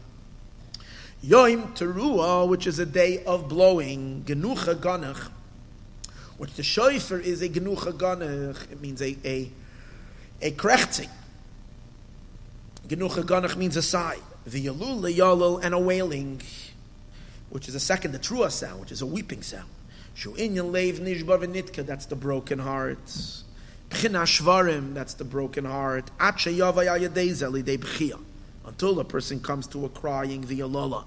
So it's not just the sound of the shofar that's crying. The person, the heart is crying. This is the plowing. This is the plowing that we need to do in our animal soul. Sheireshis kol hamalachos. This is the first of all work that is needed for the animal soul, for the soil, for it to be fertile land. Canal. Because if rain will fall down on earth that's not plowed, it will not give forth any vegetation. It won't release the power of the earth if the earth is not plowed. And so it is in the soul. She will not give forth her power. What's the power of the earth? The yearning of the soul. That's what we were looking for. The yearning of the animal soul. Well, it will not get excited. Even if you'll contemplate. It means even if you're learning Chassidus and you're contemplating and you're davening, you're trying to meditate. If you have a smug heart, it's not going to work. And even when a person learned Torah, which is compared to matar, which has that spiritual, which is rain, which has that spiritual quality of bittul, shemalach lecha kanal, which moistens the earth, lo yoyel, it will not take effect, it won't have any it won't impact, if it's not soft soil. First, the person needs to have a broken heart. Why? Because Gashmius is so dense, because we're in the physical material world, because it gives off a sense of such imaginary perfection, then all the contemplation doesn't have any impact. Even if he contemplates,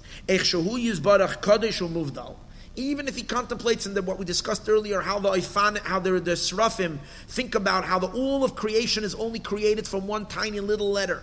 But God is totally beyond that. Why aren't you yearning? The answer is, because even if you contemplate, and only a ray is on the earth and on heaven, doesn't impact. The person's heart doesn't budge. It's not that he doesn't believe what it says in the Maimer. He believes it. And he even knows it in his mind. That that's the truth. It's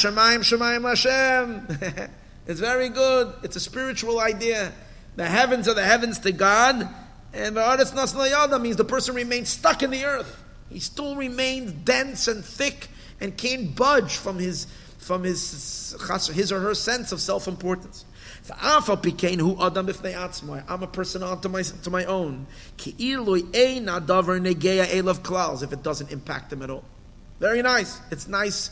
It's information. It doesn't shake him to his core. If this is similar to what it says, the pasuk says,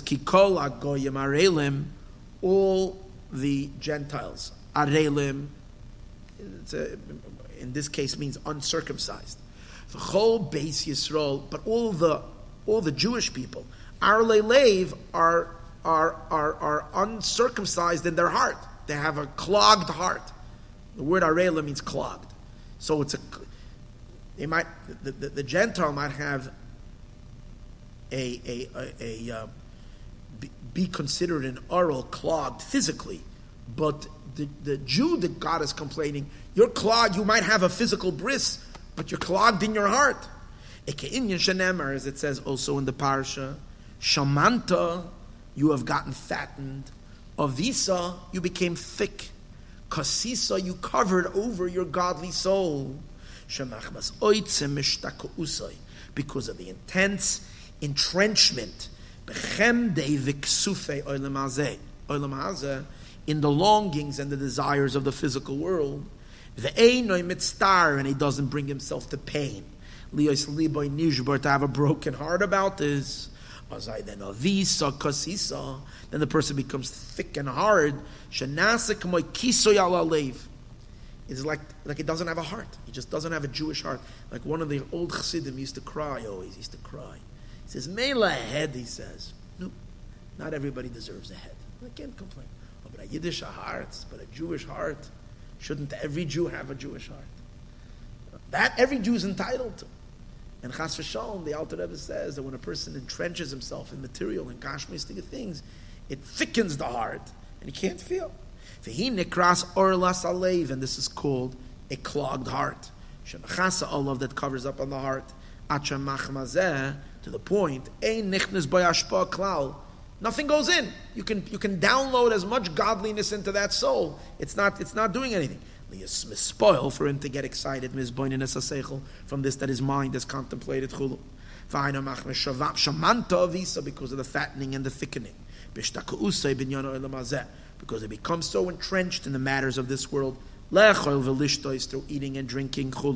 Then listen to these words. The person gets thick blood. Isn't that an interesting word? His blood is not.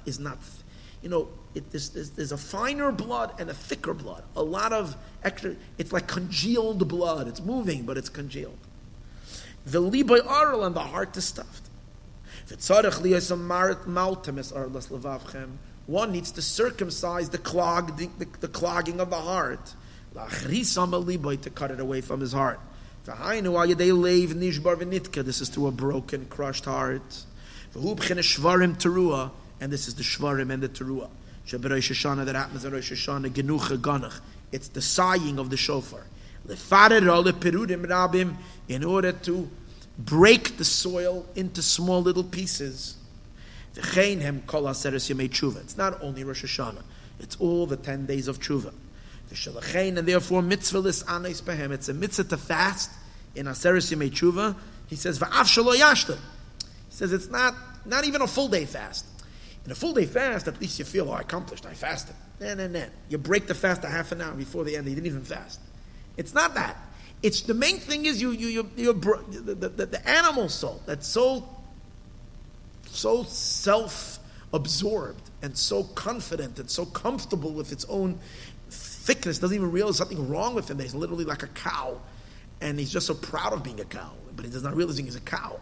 So the fact that you take away his hay a little bit, it'll start cracking him. That will crack under pressure.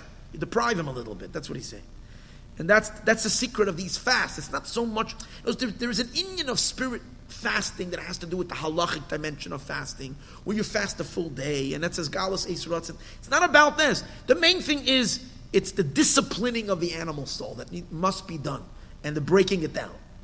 And then he doesn't mention over here, but in another mimer he mentions that this is what I mentioned on Shabbos, that the Hasham news that we do on Yom Kippur is also the continuing to plow on the heart. It's to soften the heart. The main intention is only to deprive the soul. In order to crumb her and to break her into crumbs. And then afterwards is drawn the supernal waters, which is the rain. As it says, I will sprinkle upon you purifying waters, through the mist that goes up from the earth. Like it says,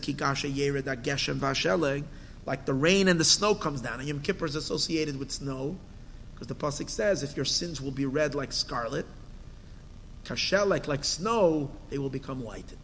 So that's the spiritual rain and snow that comes on Yom Kippur, to cleanse, to purify, and to bring this bittul into the nefesh. Kashelek yalbinu, they'll turn white like snow. V'nosan, now he comes to Sukkot, very quickly he comes to Sukkot. V'nosan zera lezareya, and now once the rains will come, what will they do? They will give seed to the one that's planted. They will give crop to the one that planted. V'lechem lechoil, and they will provide food to eat. V'hubchen Sukkot. Sukkot is already the crop grows out, and there is already what to eat. There is already the produce of all this plowing and everything that we've done. We finally have the growth of it. What's the growth? So he explains now. Over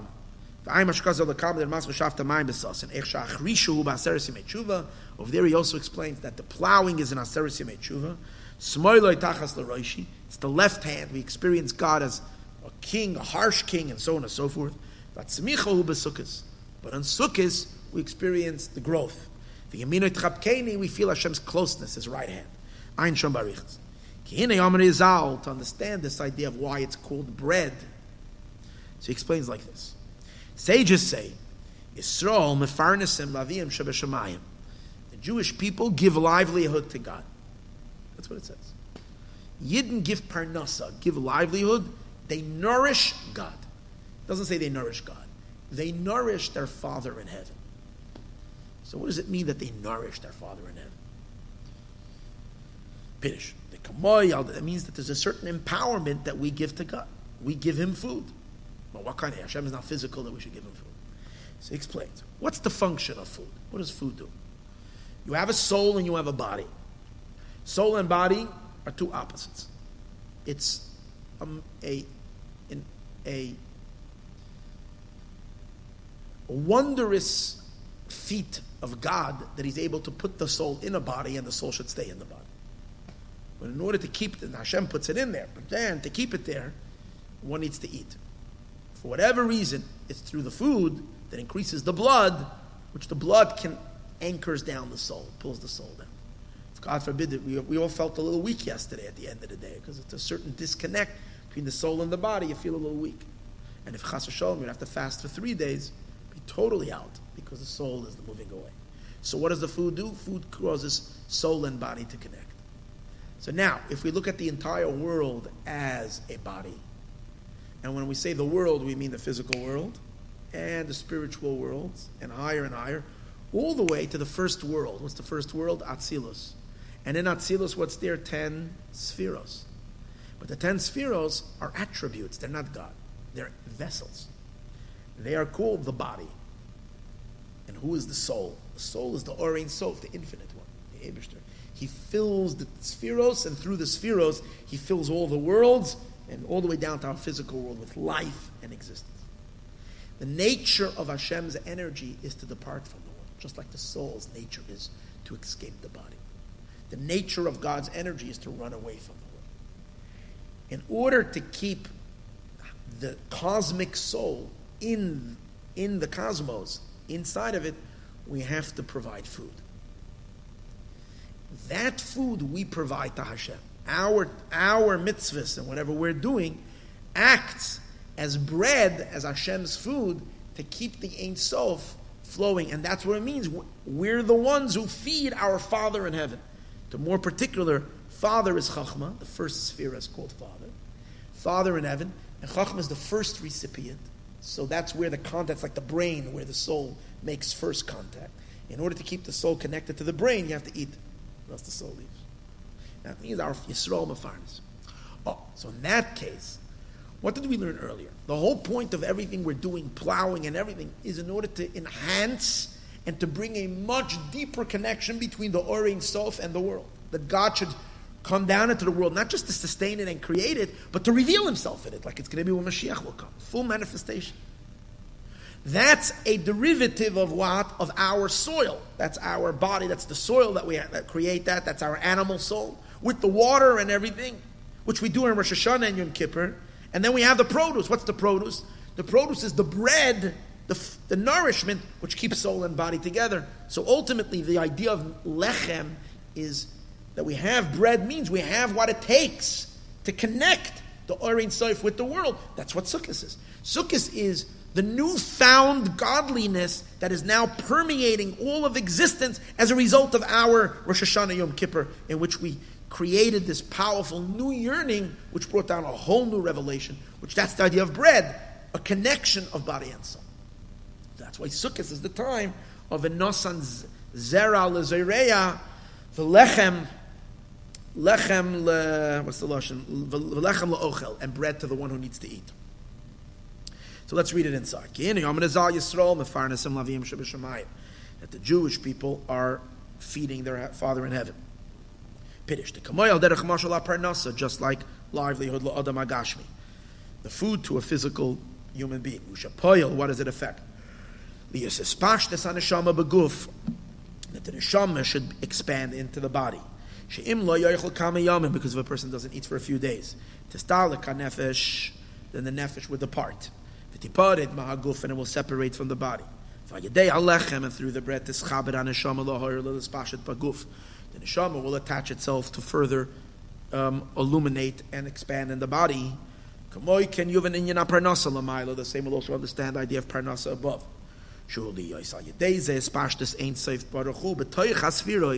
In order for the Ein Sof to expand into the Sephiroth, because Hashem is to them kineshama leguf, like a neshama to the body.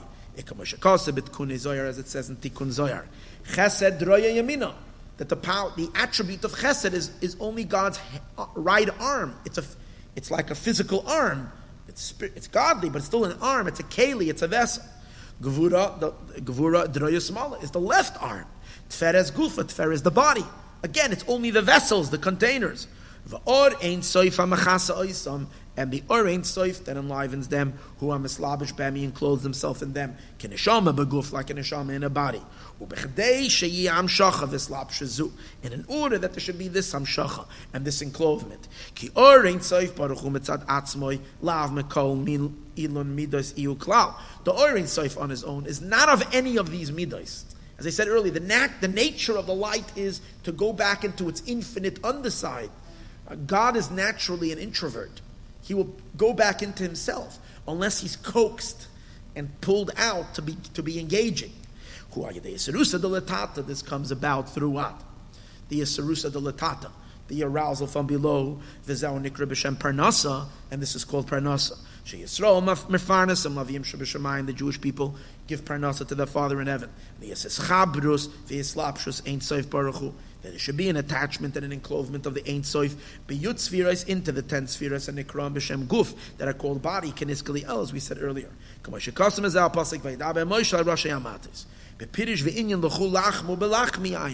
Okay, so once we know that what does it mean parnasa?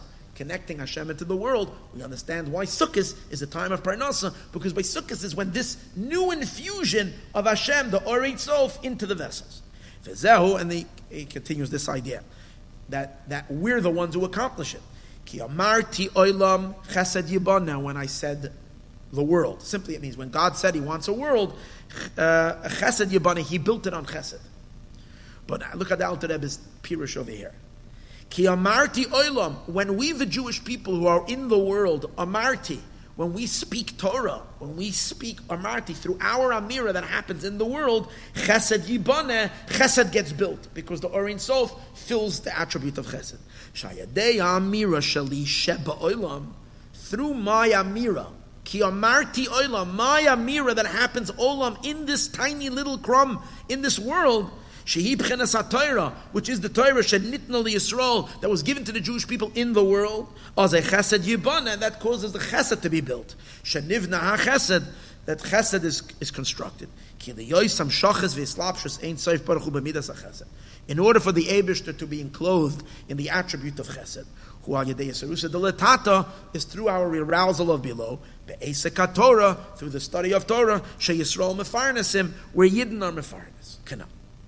Now, where do we see this idea that the Or Ein Sof is coming in to infuse the Kalim and the whole world on Sukkot? Where do we see that? In the mitzvah of Sukkah, where do we see that? So he explains like this.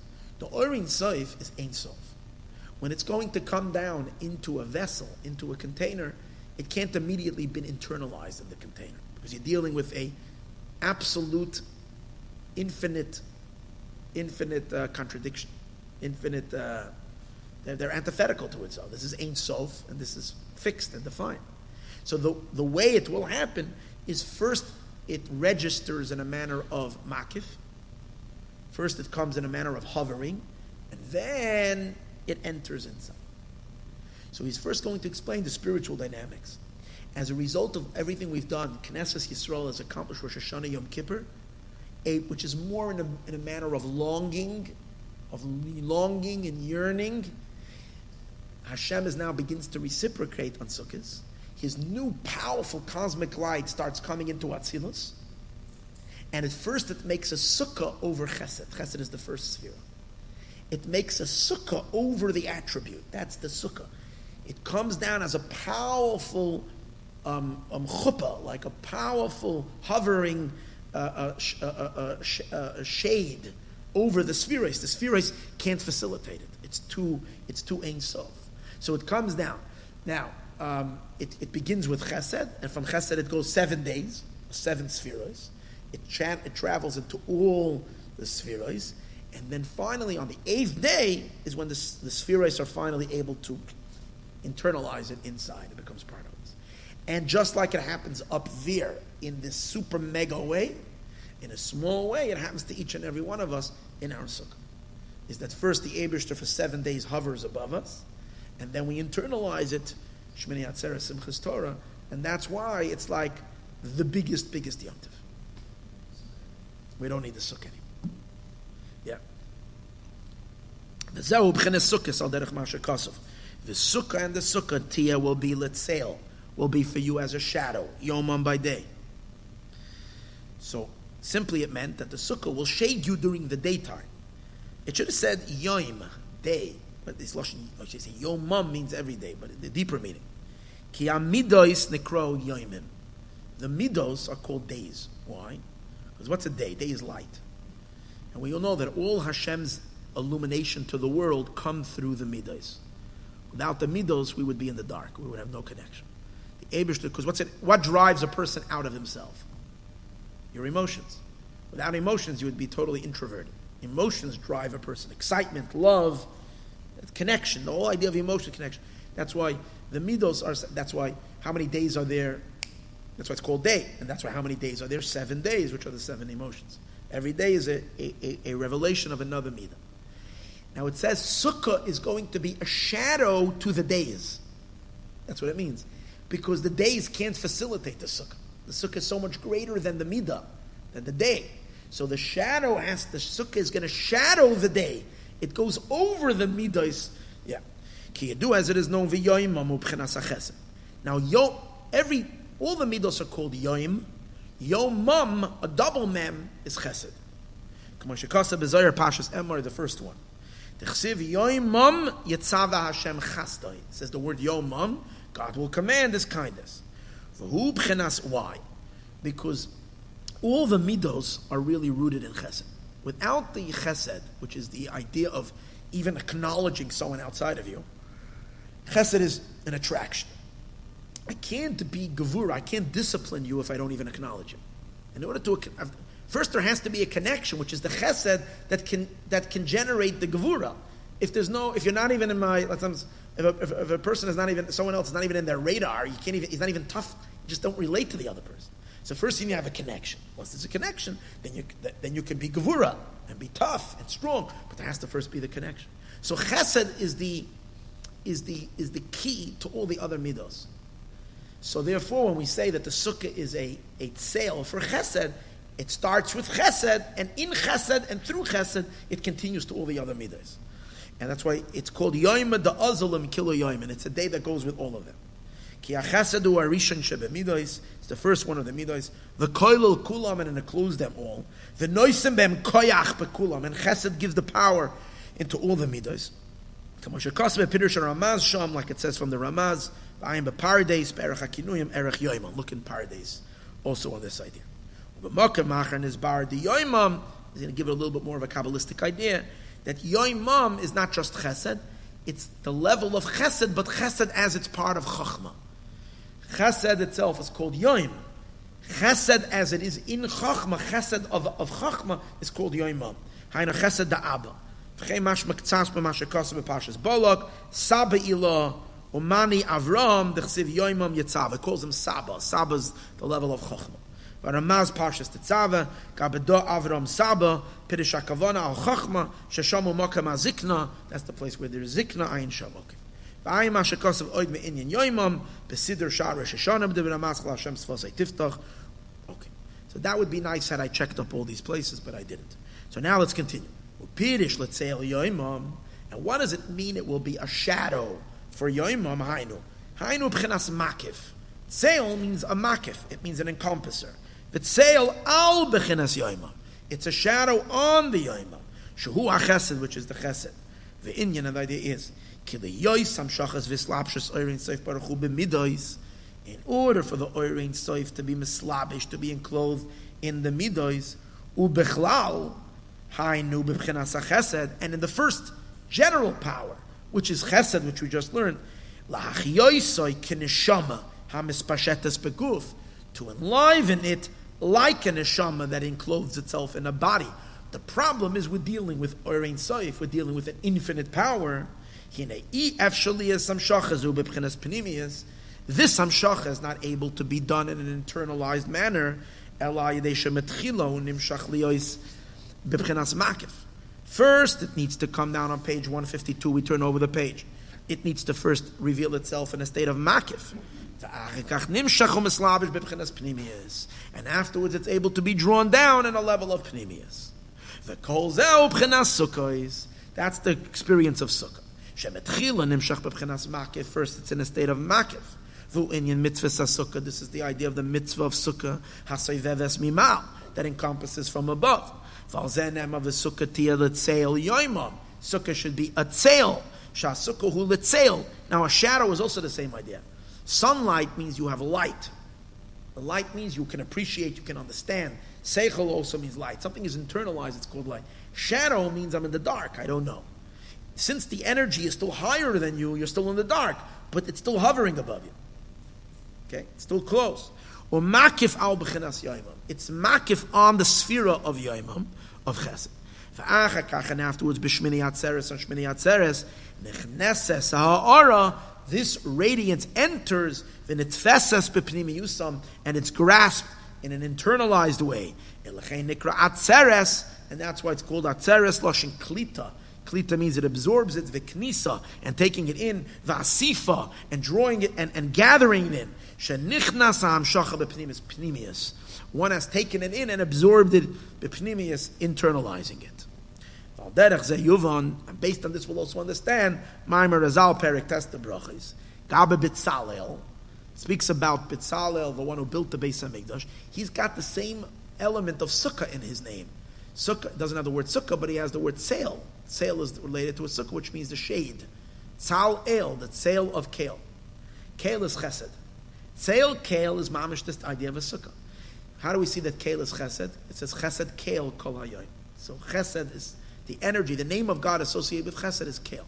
Tzeil kale means the shadow above kale. That's the sukkah. So Betzalel and the sukkah is the same thing.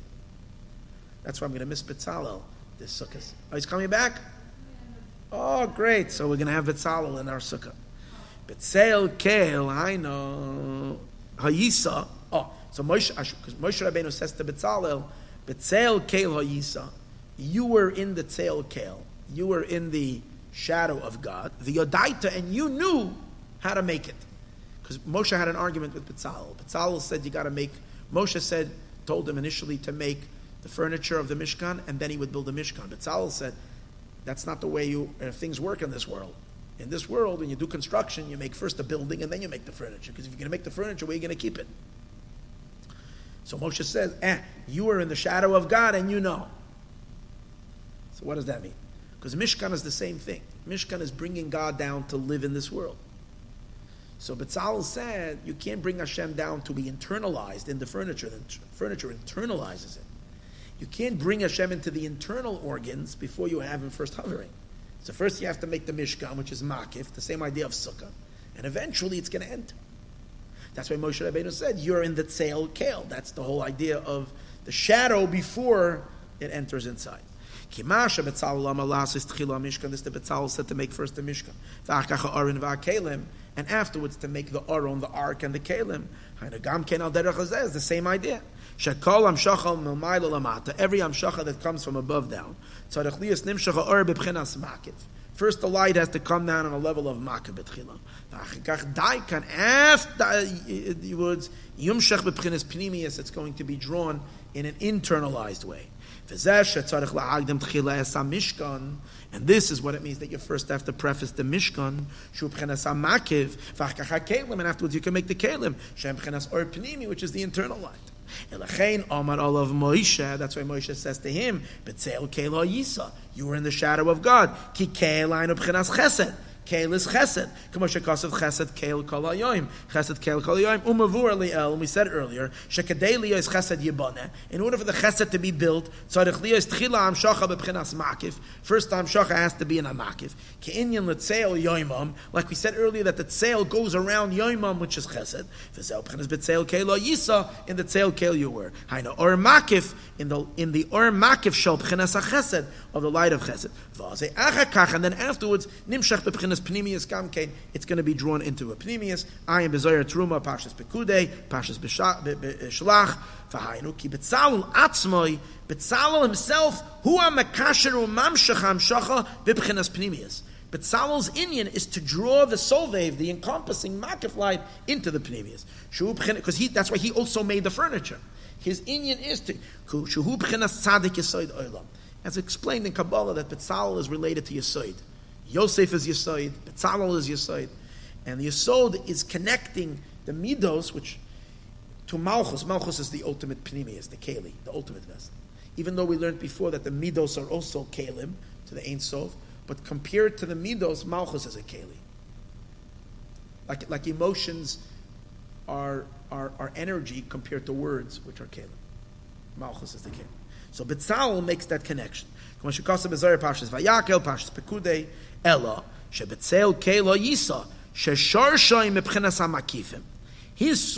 in the Makifim. In order for it to come into the Pnimius,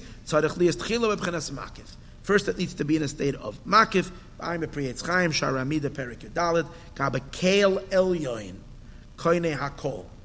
Look in Priyetz Chaim where he explains related, I guess, Kael Elyon is Makif. V'ayin kehai gavna b'zoyer bereishis al-pasek ubinohu ben Yehoyada.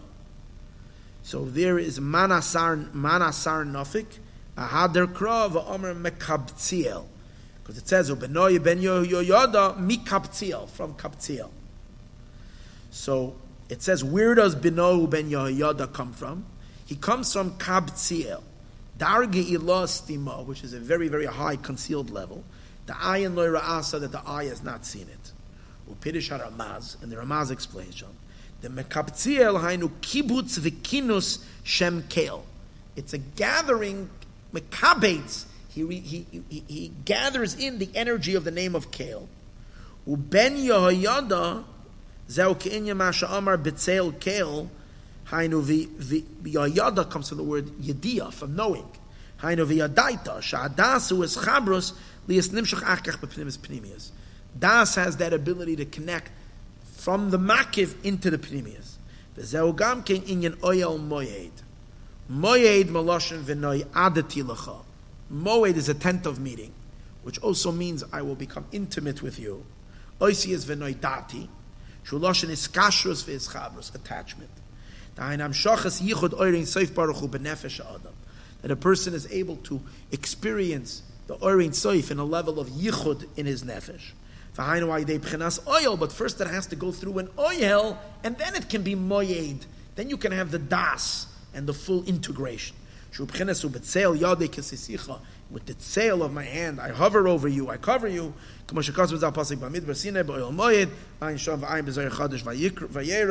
Being v'yoshe pesach oil v'parshas boy perush namaz parshas vayikra parshas achrei. By the way, this is all not part of the mimer. This is all a footnote of the Tzemach Tzedek, so that's why I'm going through it a lot. It's a lot of Kabbalah, but a little bit we nashed from it. V'ayim hashakasav soif d'namazkel kol doidi being pasach Hashem ala pesach. V'ayim hashakasav d'namazkel lov perush pasach mikel kamoicha. V'ayim hashakasav d'namazkel vayakol Moshe be'inyan kol hakoyre kishma b'loy tefillin ayin shel. Okay. When the Rebbe came to America, the Friediger Rebbe wasn't here already. The previous Rebbe was in America, and he sent a delegation to go greet his son-in-law at the boat. And he told the delegation, "My son-in-law is coming. He's Baki B'Shas Bavli Yerushalmi and Poiskim, and he knows the Likuti Torah by heart with all the ayins." If you learn this, you see how many ayins over here, ayin over here, ayin over here. He says, my son-in-law knows the Likuti Torah by heart and with all the ayins. So he says, you should go greet him. In any case, V'hinei k'moi she'inyin v'sukkatiyah l'tzeil yoimam hi amshach alamayla b'yutzfiris al-yoimas. So what's the advantage of Chassidus over Kabbalah? Kabbalah tells you all the inyanim, how they happen up there. Chassidus says, all these inyanim, they're inside you. So just like this happens in all the supernal spheroids, makifim v'achakach pnimiyim, first they encompass and then they internalize. V'keinu gam kein b'nefesh. So it is in each and every one of us. Ki al yedei tzmichas ava v'rash gadol hanah, through the tremendous love and the big rash, which we culminated yesterday by Neilah. The big rash, the big yearning, that big fire that we had. Al yedei zeh nosen zera lezereya. All this brings the powerful revelation of Sukkot, which is the seed to the one who planted, v'lechem la'oichel, and food to the one who wants to eat. This is this tremendous connection of amshacha v'gilia l'kus b'nefesh, a drawing forth and a godly revelation in the soul, milmayla lamata, from up down, gam kein b'pchinas makif u'pnimi, in a level of makif and then in a level of pnimi. Ki Yisrael mefarnesim, because the Jewish people are mefarnes the Eibishter, v'al yedei zeh gam kein misparnesim. First they feed God, but as a result of them feeding God, they are fed as well. By the way, it says so in Shir HaShirim. Hashem says, Achalti yari yem divshi. I've eaten my forest. Ichlu v'shesureyim. You, my friends, also eat. Once Hashem eats, He gives us the... So the parnasa we give the spheros above, later is translated into the micro, into each and every one of us. V'amshachu b'sukkos, and amshach is in sukkos. Ilachenu zman simchaseinu. That's why it's the time of joy. What's the joy of Sukkot? All this godliness, the Eibishter is now entering into your neshama, pnimius. Ayedei gilui ein sof baruch hu b'nafsho, through a gilui alakus in your nefesh. Ach simcha zu b'b'chinas makif adayin. Since you can't really internalize it yet, it's in a state of makif. Elu she'achakach b'chinas shmini atzeres, kom shmini atzeres hu aklita, is the absorption. Shenekletes b'pnimiyusoi, is drawn into a person's pnimius. Mamish v'zehu shekasav atzeres tialochem. Take it in, dafka. Iketargumai kenishu. Kenishu means gather in. Kwa shekasav v'zeh lekamen apasik Hashem beikenishta as a shul, because everybody gathers there. Hashem liba oizrei ayin sham. V'zehu v'yaren keren la'amoi. Dahainu shen. This is v'yaren. That means, what does it mean? V'yaren keren. Now it goes back all the way to the beginning of the Maimon. All the Olam is above, as it is naturally creation, or even Olam HaBa, is only nashing from a tiny little ray of God. A ray. No one is touching the Eibishter's substance at all. Not even one cell of God Himself. Vayarem Keren, but La'amay, to His people, Keren means the principle. The worlds are being sustained not by the principle of Hashem, meaning of the only, but from the interest, from something that's called ha'ara. It's a ray of Him, but not Him. What He produces outside of Him, so to speak. But as a result of all this, v'yarem keren la'amoy, His people take the keren Himself. So how happy you're supposed to be in your sukkah? More than being in Olam HaBa. Because the Olam HaBa is Olam HaBa. It's a little ray. And here you have the essence of God. Shehu nivra b'yud b'lvad. It's created with a tiny little speck of a ray of God. Ziv hashchina. Kama shekasa meroiv koil. More than everything. This is how we completed this idea of how we have this yearly process. And now we're going to go quickly the last piece. Moshe Rabbeinu continues and he's speculating, going back to the water. Remember, we learned there's two types of water. There's water that's called matar, rain, and then there is dew. And the water, the rain and the dew have two levels of Torah. Which water, which enable the whole process. So now he's going to say that these two waters are compared, because he's going to say that when you're learning Torah, there's two ways of Torah study. In addition to the two ways that we said earlier, there's another two elements of Torah study. Not two levels of consciousness. Earlier we spoke about two levels of attitude when you're learning Torah. One is that you're learning for yourself. Another one is you're learning God's, Hashem's light is now entering in for the sake of the Torah. Now he's going to speak about actually two exercises in learning itself. You can learn Mishnah and you can learn Gemara. You can learn dry halacha, and you can learn Gemara. Here is where the Alter Rebbe, after all this Chassidus, is going to give you a geshmak in learning Gemara. Chassidim, the problem with the people who didn't come to Chassidus because they this and that, they didn't stay to the end of the Maimer. They would have stayed to the end. They would have seen that the Alter Rebbe is giving them a Gemara that they never heard. Such light in the way he's describing what Gemara is, much greater than the Mishnah. Let's see inside. Kesi'idim alei desha. Seirim means tiny little raindrops, like a what is it called? The tiny little drops, like a.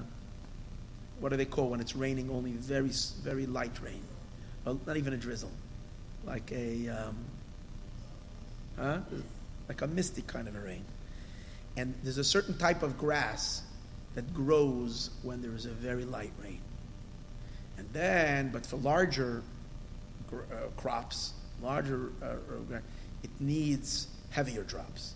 So the pasuk says, "Kiseirim," like the light rain, "Alei desha," on little grass, "L'krevivim," and like heavy drops, thicker drops, "Alei esev," on larger grass. So he explains like this: Yehefresh bein desha le'esev. What's the difference between desha and esev? Husha desha nikra esev. The grass betchilas tzmichase, in the beginning of its growth, when it's beginning to grow, ulaharis agabe akarka, when you just see it a little bit above the ground, it's called desha. And that's when it needs very light rain, help it. It can't, when the strong rain comes, too much water, it's not good for it. It needs a light drizzle. The achashin is gadol, but after it grows, v'nikra esev, it becomes big stalks of grass and of whatever. Cain, so then it becomes esev. Cain pirish b'likuti Torah ma'arizal. So it says in Likuti Torah of the Arizal, v'chenu b'shrashim, that when the earth is sprouting forth, it's called desha. Okay, and then later it becomes now. Useirim, what seirim? Aina hadak, very light rain moed, and that's why is it called seirim? Because it's the light rain. The seirim comes from the word seir, which means hair. So it's very light, thin, like hair. Hadak moed k'moy seiris. Shemezeh gidol adesha. This is what makes the desha grow.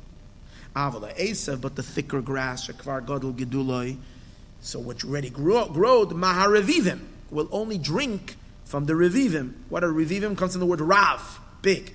Shem hatipois matar hagasois. These are the thicker raindrops. The Torah that's called matar, he's not talking about the Tao. The Torah that's called matar itself, even the human Torah that we're learning from below, has these two types of raindrops. V'hainu Mishnah v'Talmud, and that is the study of Mishnah and the study of Talmud. Pidish Mishnayos nikra seirim.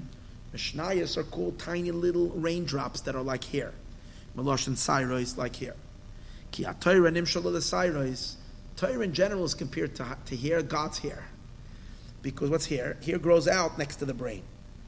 So it means that when there's excessive brain energy, it goes out and it goes, and it every hair is a little tube with a little bit of moich. See, the Ebershter's brain is infinite. For him to be able to share his wisdom with us, every halacha is one strand of hair. Inside every halacha is a flow of God's wisdom. Every halacha. It says that his hair is taltalim. Taltalim are what? Locks. Braids. God has braided hair. Really cool. God has dreadlocks. Don't tell anybody I said that. But it says so in Shir Hashirim. Tilei tilim shalalachis. What it really means is it's the halachis. All the halachis that are emanating from Hashem's head are these halachis. V'chein emar, and so it says v'sar reishay, and the hair of his head. Ka'amer nak is like clean wool. All referring to these protrusions of the wisdom of Hashem that's in the halach. Just like the hair comes from the brain, so is the little halacha shebetayra. Shenem shachis rabim. There are many amshachas. Nimshachem mipchenas chachmi law. They come from the supernal wisdom. It comes from an unknowable level of wisdom. We can't know him. But yet, through the halacha, we get insight in his mind. But it's tiny halacha. That's the Mishnah. Either Mishnah or halacha, or you're learning Rambam or something like that. It's called Mishnah Torah. It's Mishnah, small little halachas. That's like here. Which is Amshachah, as we said earlier. The Esek Talmud, but when you're learning Talmud, you're learning Gemara, which is a discussion on the Mishnah. Nikra Revivim, that's thicker drops. Shugam Kain Tipe Matar, it's also drops of rain. Rakshem Gedolim, they're large. Kachu Pchenasa Talmud, that's the Talmud. Because the difference of learning Mishnah and Talmud is when you learn Mishnah, you don't have to really use your brain that much. It's light learning. When you're learning Talmud, you really get into it, questions, answer, you got to rack your brain. Shul Ion halacha, this is thinking very deeply in the halacha, but Pilpul Rav, with a big back and forth Pilpul, which is and deeply thinking very deeply in one's mind. Yoisem in the Mishnah, more than in the study of the Mishnah. Just like the matar, the larger rain that's called revivim, that makes grow the larger grass, which is a much greater rate, a much greater growth than from the little grass. Excuse me. So is through the learning of Torah, Paul Yeshua is benefesh.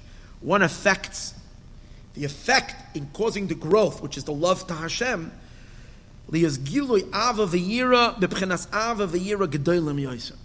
have a much greater love and fear. From, obviously, we're talking about when you learn Gemara, and it doesn't inflate one's ego. When it's inflating one's ego, it's blocking everything. But when one is learning with all this preparation that we learned earlier, with davening and with bittul, broken heart, and then he learns, so the Torah that he does will bring forth, water his neshama, and bring out a much stronger love to Hashem and a much greater fear. Because the midos, this will, by the way, explain why in many other places, not in Chabad there was a demand that before davening one should study Chassidus. So they have what to meditate during davening. But in many other Hasidim, there was a very big akpad also to learn before davening, but to learn Gemara. Pashut, learn Gemara. I said, how's the Gemara going to help you in davening? The answer is, it's more of a spiritual thing.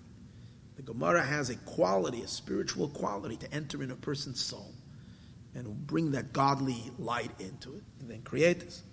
Ki amidas nikra b'chinas semeach, the midas are called semeach. This idea that there is a small growth and a bigger growth has to do with the midas. The emotions are general called plant. Because v'yeshbem katnus v'gadlus. Sometimes the emotions are small. You're feeling a small little stirring of the emotion. And sometimes the emotion just completely, the emotion becomes a very, very powerful, force. V'gadlus kenoid as it is known. The Iker Inyan, who skip the parentheses. Sheyesh beis min etzmicha yisatzemchem ha'aretz al yedei Yisrael. Now he's going to say something. We're really saying is not just bigger and smaller, but really two types of planting, from two different types of planting. And that is the difference between when you're planting a tree, or when you're sowing grain, sowing seeds. Because here's the thing: a lot of the things when you plant, you're actually planting the actual, like when you're sowing wheat, you're planting the wheat itself. Or when you're planting tomatoes and things like that, right? You take the very fruit itself and you put it in the ground. So what's the gain of the ground? It'll give you back a much greater return for your money. You're putting in a little, it'll give you a lot. But it's still the same thing you put in, you're just getting a lot back. But when you're planting a seed and the fruit, an apple seed and an apple tree and an apple seed, shaloi ba'erech. So the return for what you invested is exponentially greater than when you're putting in the actual fruit itself and getting back a lot, but still the same thing that you put in. Here you're dealing with something that's outside of it completely. and he explains the same as with the production in the soul and the light that comes from it. There's two types of growth. There's a type of planting which is like the Mishnah. You're planting already. And then there's a different type of planting when you're planting seeds, and that's like learning Talmud, as you can explain it over here. The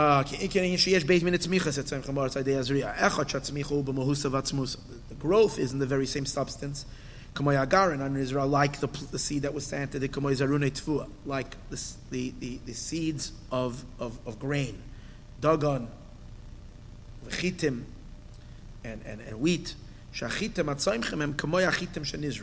The wheat that grows is the same like the wheat that was planted. The effect of the planting, ba'aretz, way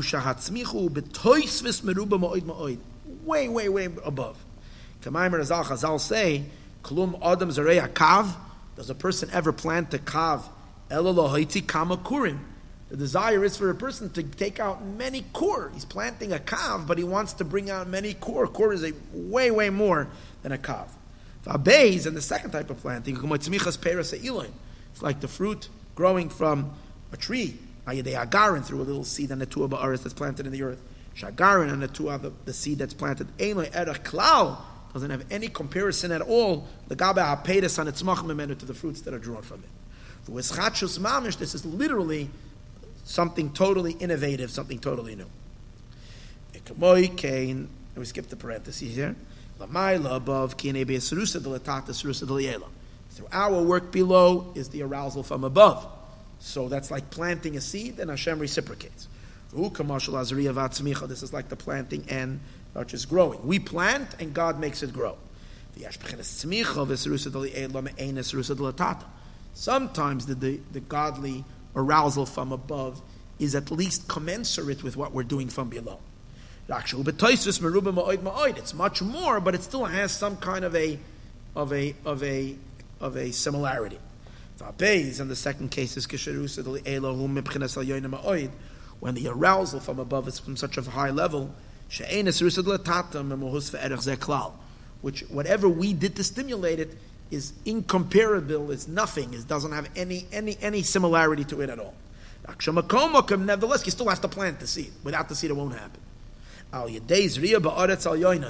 planting in the supernal land, which has that power of to grow, which is a very, very high power.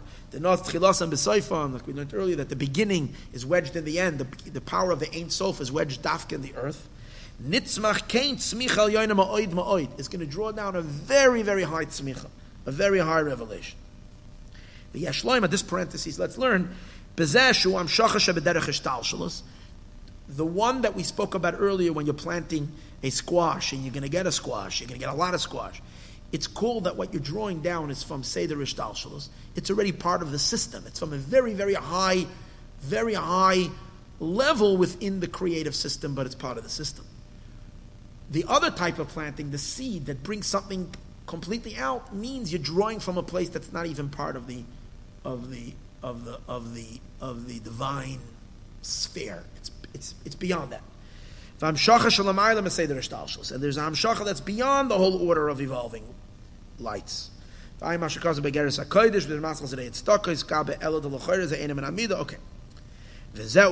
here, but let's go again after the parentheses. This is the idea like the light rains. When you have that light rain, the little rain, it's like the seed hanizra, and the shubatoisvis meruba. It adds much more. When you're learning Mishnah, what he's basically saying is shehu ale desha. It's already the desha. Shadesha eino keesev. Shenema by esev mazria zera. By esev it says it's mazria zera. Mashenki bedesha doesn't say that. What does that mean? When you're learning Mishnayos, you're never going to get really anything major new. You're just basically learning what it says in the book. You're getting new information, but you're not creating anything new. When you're learning, he's saying Pashat Begashmias. When you're learning Mishnah, you're not creating a new halacha. You're basically learning what it says in the Mishnah. When you're learning the thicker drops of rain, which is like learning Talmud, the growth that comes from the thicker rain, Talmud, which are those who are learning Talmud, producing new seeds, a whole new thing comes out of it.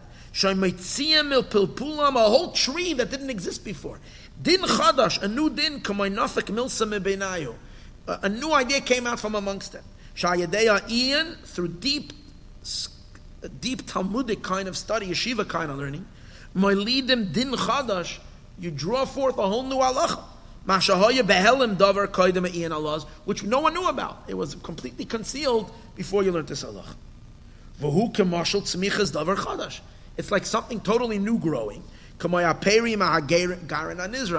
like a fruit growing from a seed. It was there. It's not like this halacha wasn't there. It was all, but very, very concealed. When they reveal this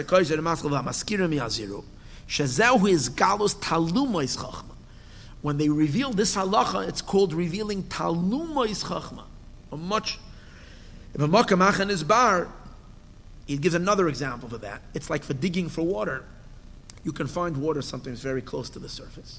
Or you can dig deep and find a new mayan, a new spring. And that's like a whole chiddush. When you're learning Talmud, it's like digging deep in the earth. The water of a mayan is much better than the water of a river. From the source, he's learning only what it says. It's like water that's not so deep. It's on the surface of the land. That is known that a mayon is a very high level. You're touching a whole different level. You're touching the level of Chochma, which is much higher than Binah. The whole Sukkot you're drawing from the Mayan. That's why everybody has to come down in Mayan on Sukkot. From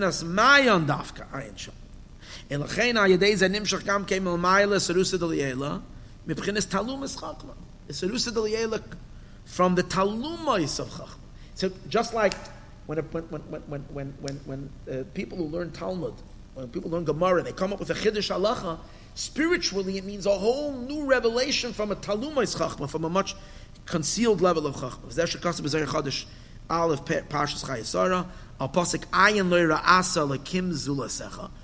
No one beheld the world to come. What does it mean, lamachakaloi, to those who wait for him? The Zohar says, they squeezed Eiv Bidvarim. Which mean Elon the Dachkin Lamila de Chachmasa. They squeeze their brains to produce new ideas. These are people who learn Torah with tremendous eon. Eon means with tremendous mental focus. Vidaikinle, umachakinle, Laminda Brida de Mila. They work to clarify halacha. Ulishtamoidalamareyan, and ultimately to know their master. Ainsha. Haresha Yadeza in Samach Vav, which is a very classic Hasidic book of the Rebbe Rashab, he discusses this at great length of this concept of learning Torah be'ion that creates this Haresha Yadeza Nimshach Mepchinas Ayin Lo Ra'asa, from a place that no one has ever seen. Yasev Ayin Pesheh Bezoyim in Yaset Taseh Meboyale Yaset Chesed Taseh. I don't know what the Zohar says over there. V'zeh Inyan Kiseirim V'revivim Kiseirim Ayin Pchinas Hasairis Atzmam. We said before Seirim are the here Al Derech Mashal. When you're learning very deeply, it's like combing God's hair.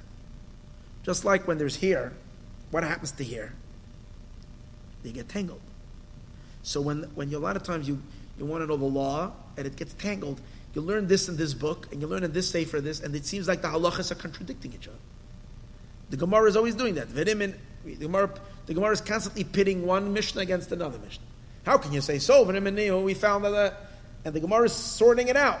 What is the Gemara really doing?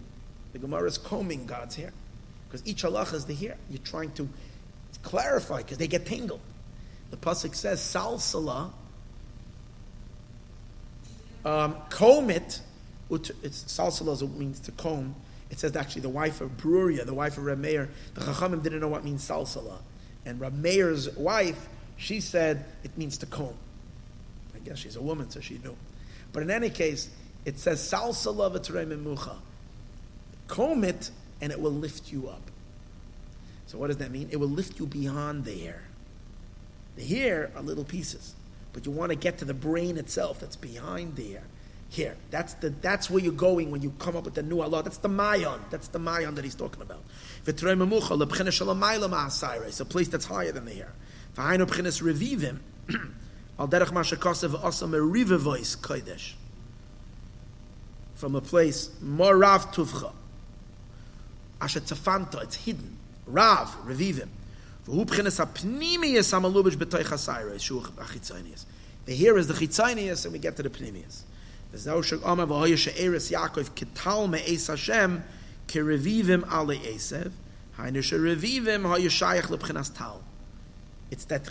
like we spoke earlier, the tal, the hidden part. Now he's connecting the two parts of Torah that he spoke earlier. That tal is a higher learning. Now he's connecting it to the revivim.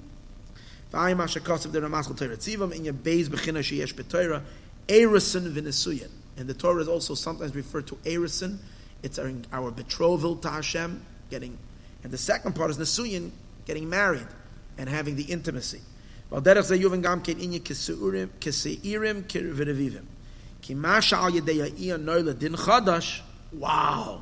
He says, through Eon, becomes a new halacha. That's like giving birth. Through a husband and a wife, through an intimacy, it creates a child. So through the Yid and the Eibishter, that intimacy of Eon, learning B'Eon, is that kind of an intimacy that creates the new halacha, and that's the child.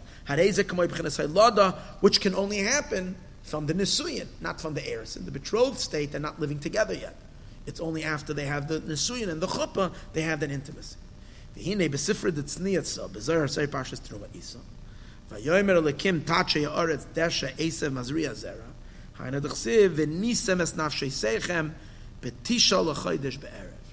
should inflict your souls on the 9th day of the month. Talking about your Erev Yom Kippur. Bahai Zimna, and that time, Adna Havaya Atachiloisa.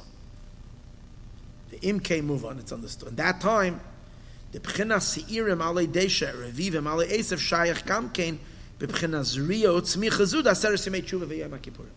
This Avodah that we spoke about over here is Shayach to this time, because the Zohar connects it. The Inyan, how does this refer to? We have the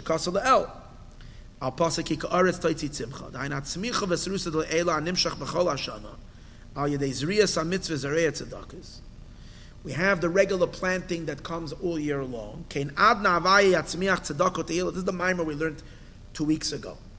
That just like we plant all year long, the Eibishter fills a much greater growth on Rosh Hashanah Yom Kippur. Rosh Hashanah Yom Kippur, through tshuva, produces something much higher. The tzmicha zum b'chinas hayoyne yoyser is from a much higher level. And the tzmicha zu gam ken ayidei v'zrak te'lecha mayim tahirim shem yud gimel midas arachmim. These are 13 attributes of mercy. V'noida sheyesh kama madrega zu lamayla mazud. There are many levels. Be'inyan yud gimel midas arachmim. Sha'aschaluhu be'rosh Hashanah. First, we have Rosh Hashanah, some level of Giloi, 13 attributes of mercy. Al Yadei HaShofar. The Ikara Giloi Hu B'Yom HaKippurim. And the main revelation is in Yom Kippur, of the 13 attributes of mercy. Hu B'Firat B'Ne'ilah D'Yom HaKippurim. Especially the end of Ne'ilah. V'Zau Inyan K'Ze'irim K'Revivim. Se'irim is the first revelation of the 13 attributes of mercy that starts on Rosh Hashanah. It's a light rain, and the intense downpour happens by Ne'ilah. Powerful, powerful revelation of the 13 attributes of mercy. Okay,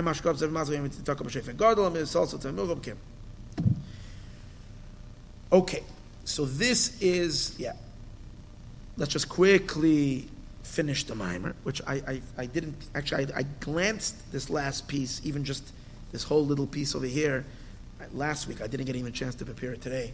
And this last piece, I remember just glazing it through very quickly, but let's finish it already so we don't leave anything unfinished there. The Targum Yonason, because remember we spoke about the Ofanim. When it comes to the Ofanim, we say they have all the power. And it says, they are ba'aretz, on the earth. Targum Yonis and Milarah. L'roim Shemaya. V'chein metachas l'rikiya. Meturgim Milarah. What does that mean, Milarah?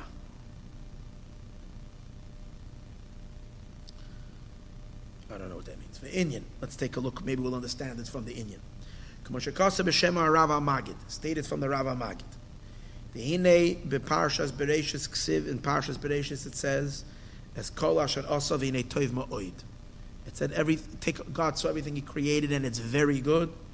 V'imkei mehecha neshava hara. So the Magid asks the question, if when God finished creation, He saw everything is good, where did bad come from? It says that everything Hashem made was good. So how did bad, and nothing can create itself. So where did the bad come from? Sharei nemar re'ei nasata v'necha. And we know that bad exists because it says, Hashem says, I've given before you as a chaim, as a toiv, as a mavus, as a ra, death and bad, and evil. Ach inyan, the idea is, shara b'shor she'ena ra klal. Ra, evil, in its source, is not bad at all. V'adra b'shor she'mekoiro yamachai oisehu toiv. Its source is really good. Alderach she'amar Rizal, satan u'penina l'shem shamayim neskavnu. That when Penina teased Chana, that she didn't have any children, she had a good intention because she wanted Chana to pray. She didn't mean bad. She wanted Chana to pray. So you see that even though she did something that looked very evil, but its inner intention was good. Satan, it says, also had good intentions, because initially he wants to help God realize his thing. U'kamashal hazayna in ben HaMelech, as the famous mashal of the prostitute with the prince. The Zohar says that a king wanted to test his son, so he hired a prostitute. So the prostitute is also doing her work because she wants to. She's also a subject of the king. So even though she's got that job, but still, she's also listening. Now she wants the king to be happy with her, so she doesn't want the king, the prince, should fall for the seduction. She wants him to withstand it. So it says, but explained over there that kind of prostitute is not really going to do a good job. So what happens is the prostitute has to hire another prostitute. She gets one of her friends, and somehow, and by the time it gets down to the end, she doesn't know the purpose. So she will give it her full attention. So the same is also with the Satan. This Satan that we say that is intending us not to listen to him is the initial Satan up there. But as it trickles down here and actually starts really wanting that we should listen to it, and that's the only way it can actually win from time to time. But that's the story of the Zohar. So, but the main thing is it starts off good. But since it starts off good, you can always fix it because you can bring it back to its source. Chazal say an astounding thing. It says when God said He saw the world as good, it's referring to the Yetzer Tov. When He said it's very good, He said that's the Yetzer HaRa. That's very good, because ultimately it's the Yetzer HaRa is like really good, because ach keshayared lamata, But when it comes down here, the time it lands on earth, it becomes really evil. He says it's similar to a broom, in which you sweep a house. The broom is really good because it has a good intention to sweep the house. Through him we get rid of all the splinters and all the things that can hurt someone, and all the filth from the house.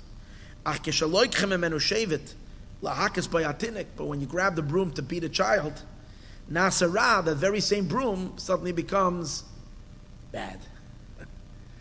So, V'zeu meloshin mila'el u'milara. Oifen echad ba'aretz. Mila'el means the way it is from above. Milara means the way it's going down. Du targum shalmayla mata. Oh, and the targum is translating above and below. He's translating milara below, because that's where bad starts. Umata shma shama shu b'chinas lamata nikra milara. Milara she'enei rachas v'shalom. Ki im shoyrishu makar. That's the point. Milara. It's the source from where Ra can come from. Shisavim emenawai de ribo yishtal shlus b'chinas Ra. That means that the oifanim milara, they're the source of our nefesh HaBahamis. Masha ain't came b'chinas shuhu mila'el. Ain't sham shoyrish l'savas Ra klal. Anything that belongs to the mili'el doesn't have any shoyrish for Ra. Like the Seraphim. The Sham Binah Mekanan over there. There's Binah, ain't Sham Sherish L'Ra Klal. There is no Sherish for bad. Aval Ofanim Shem Ba'Assiyah. The Ofanim who are in the world of Assiyah. She'ol of them are Af Asisiv. Af means anger. Hainu Shab Assiyah Yesh Yeniko L'Bchenas Af. There's room for the Af to get in. Al Derech Shloisha Paschu Ba'Af. It says three started with Af. Haman said Af. The snake says Af, and one more bad guy said Af. Af is not a good word. L'chein agam shoifanim, and the ifanim have the word Af inside of them. L'chein agam shoifanim em kedusha gemura, even though they're perfect holiness. V'oifen echad ba'aretz, and there is an oifen on the ground. Shuhu sandal, who keser d'asiyah, he's the crown of the world of Asiyah. Nikra milara, because from him can come hainu shamidasam ba'olam. They stand in a world shuhu makar v'shayrish l'stafus hara. Where the rock could come from, mamish lamat. But actually, this is what causes the Eifanim to get with a greater intensity. Yoisem Asrafim, more than the Asrafim. Shem Barash Godel, they're in a tremendous ra. Al sheyesh shoyrish l'shavas hara v'hester. In other words, it's just like tshuva. A baltshuva, because a baltshuva knows that he has a doorway inside his consciousness that leads him to a very dark place. That itself creates him to have a tremendous burning desire to run towards Hashem because he's afraid of that dark little door that he doesn't want to enter. It's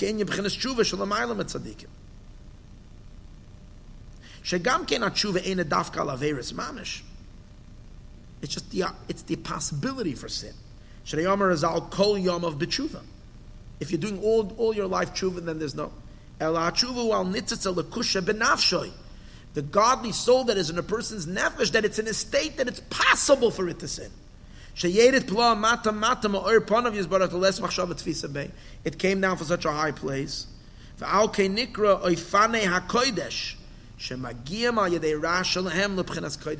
the Rebbe is saying that this nefesh HaBahamis, oifanim, this whole state is all a plus. It doesn't have to be, God forbid, that we allow ourselves to get far-pluntered and all this bad.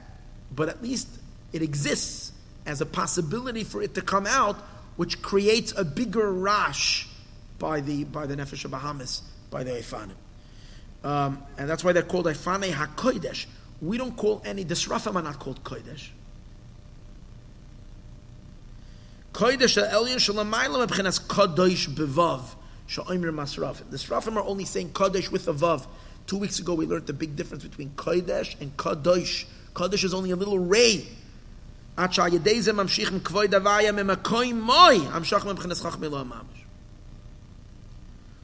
we'll answer the word. It says in Masechtas Chulin. The Mashma Shoifanim and B'mayla Yoyne Yoyser Masrafim. Masechtas Chulin, it implies that the Yoifanim are higher than the Seraphim. That the ofen is on the earth. How do you reconcile that? They're both true. Through their intense commotion, they reach much higher than the Seraphim. The Seraphim only apprehend the Kadosh with a Vav. They reach the Kodesh itself, Keser. And that's because Malchus resides in the world of Asiyah versus Binah that's in Bria. And through this tremendous Yerida, Nasis, we know Malchus is the lowest, but she rises above all the other spheres. Nasis Ateras Paila, she becomes the crown of her husband. She's elevated above.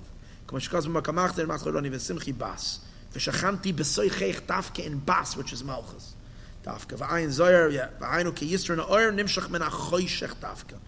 from the darkness.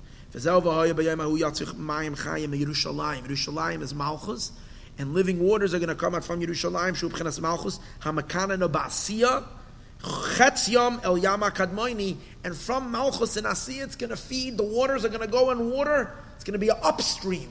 It's going to water all the spheres above.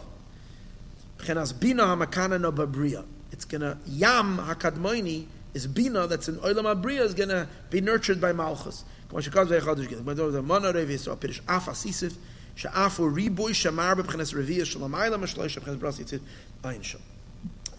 with this last piece over here? Suddenly, it seems like it's a shtickle beer on the power of the Ofanim that we've learned earlier, and the Nefesh HaBahamis,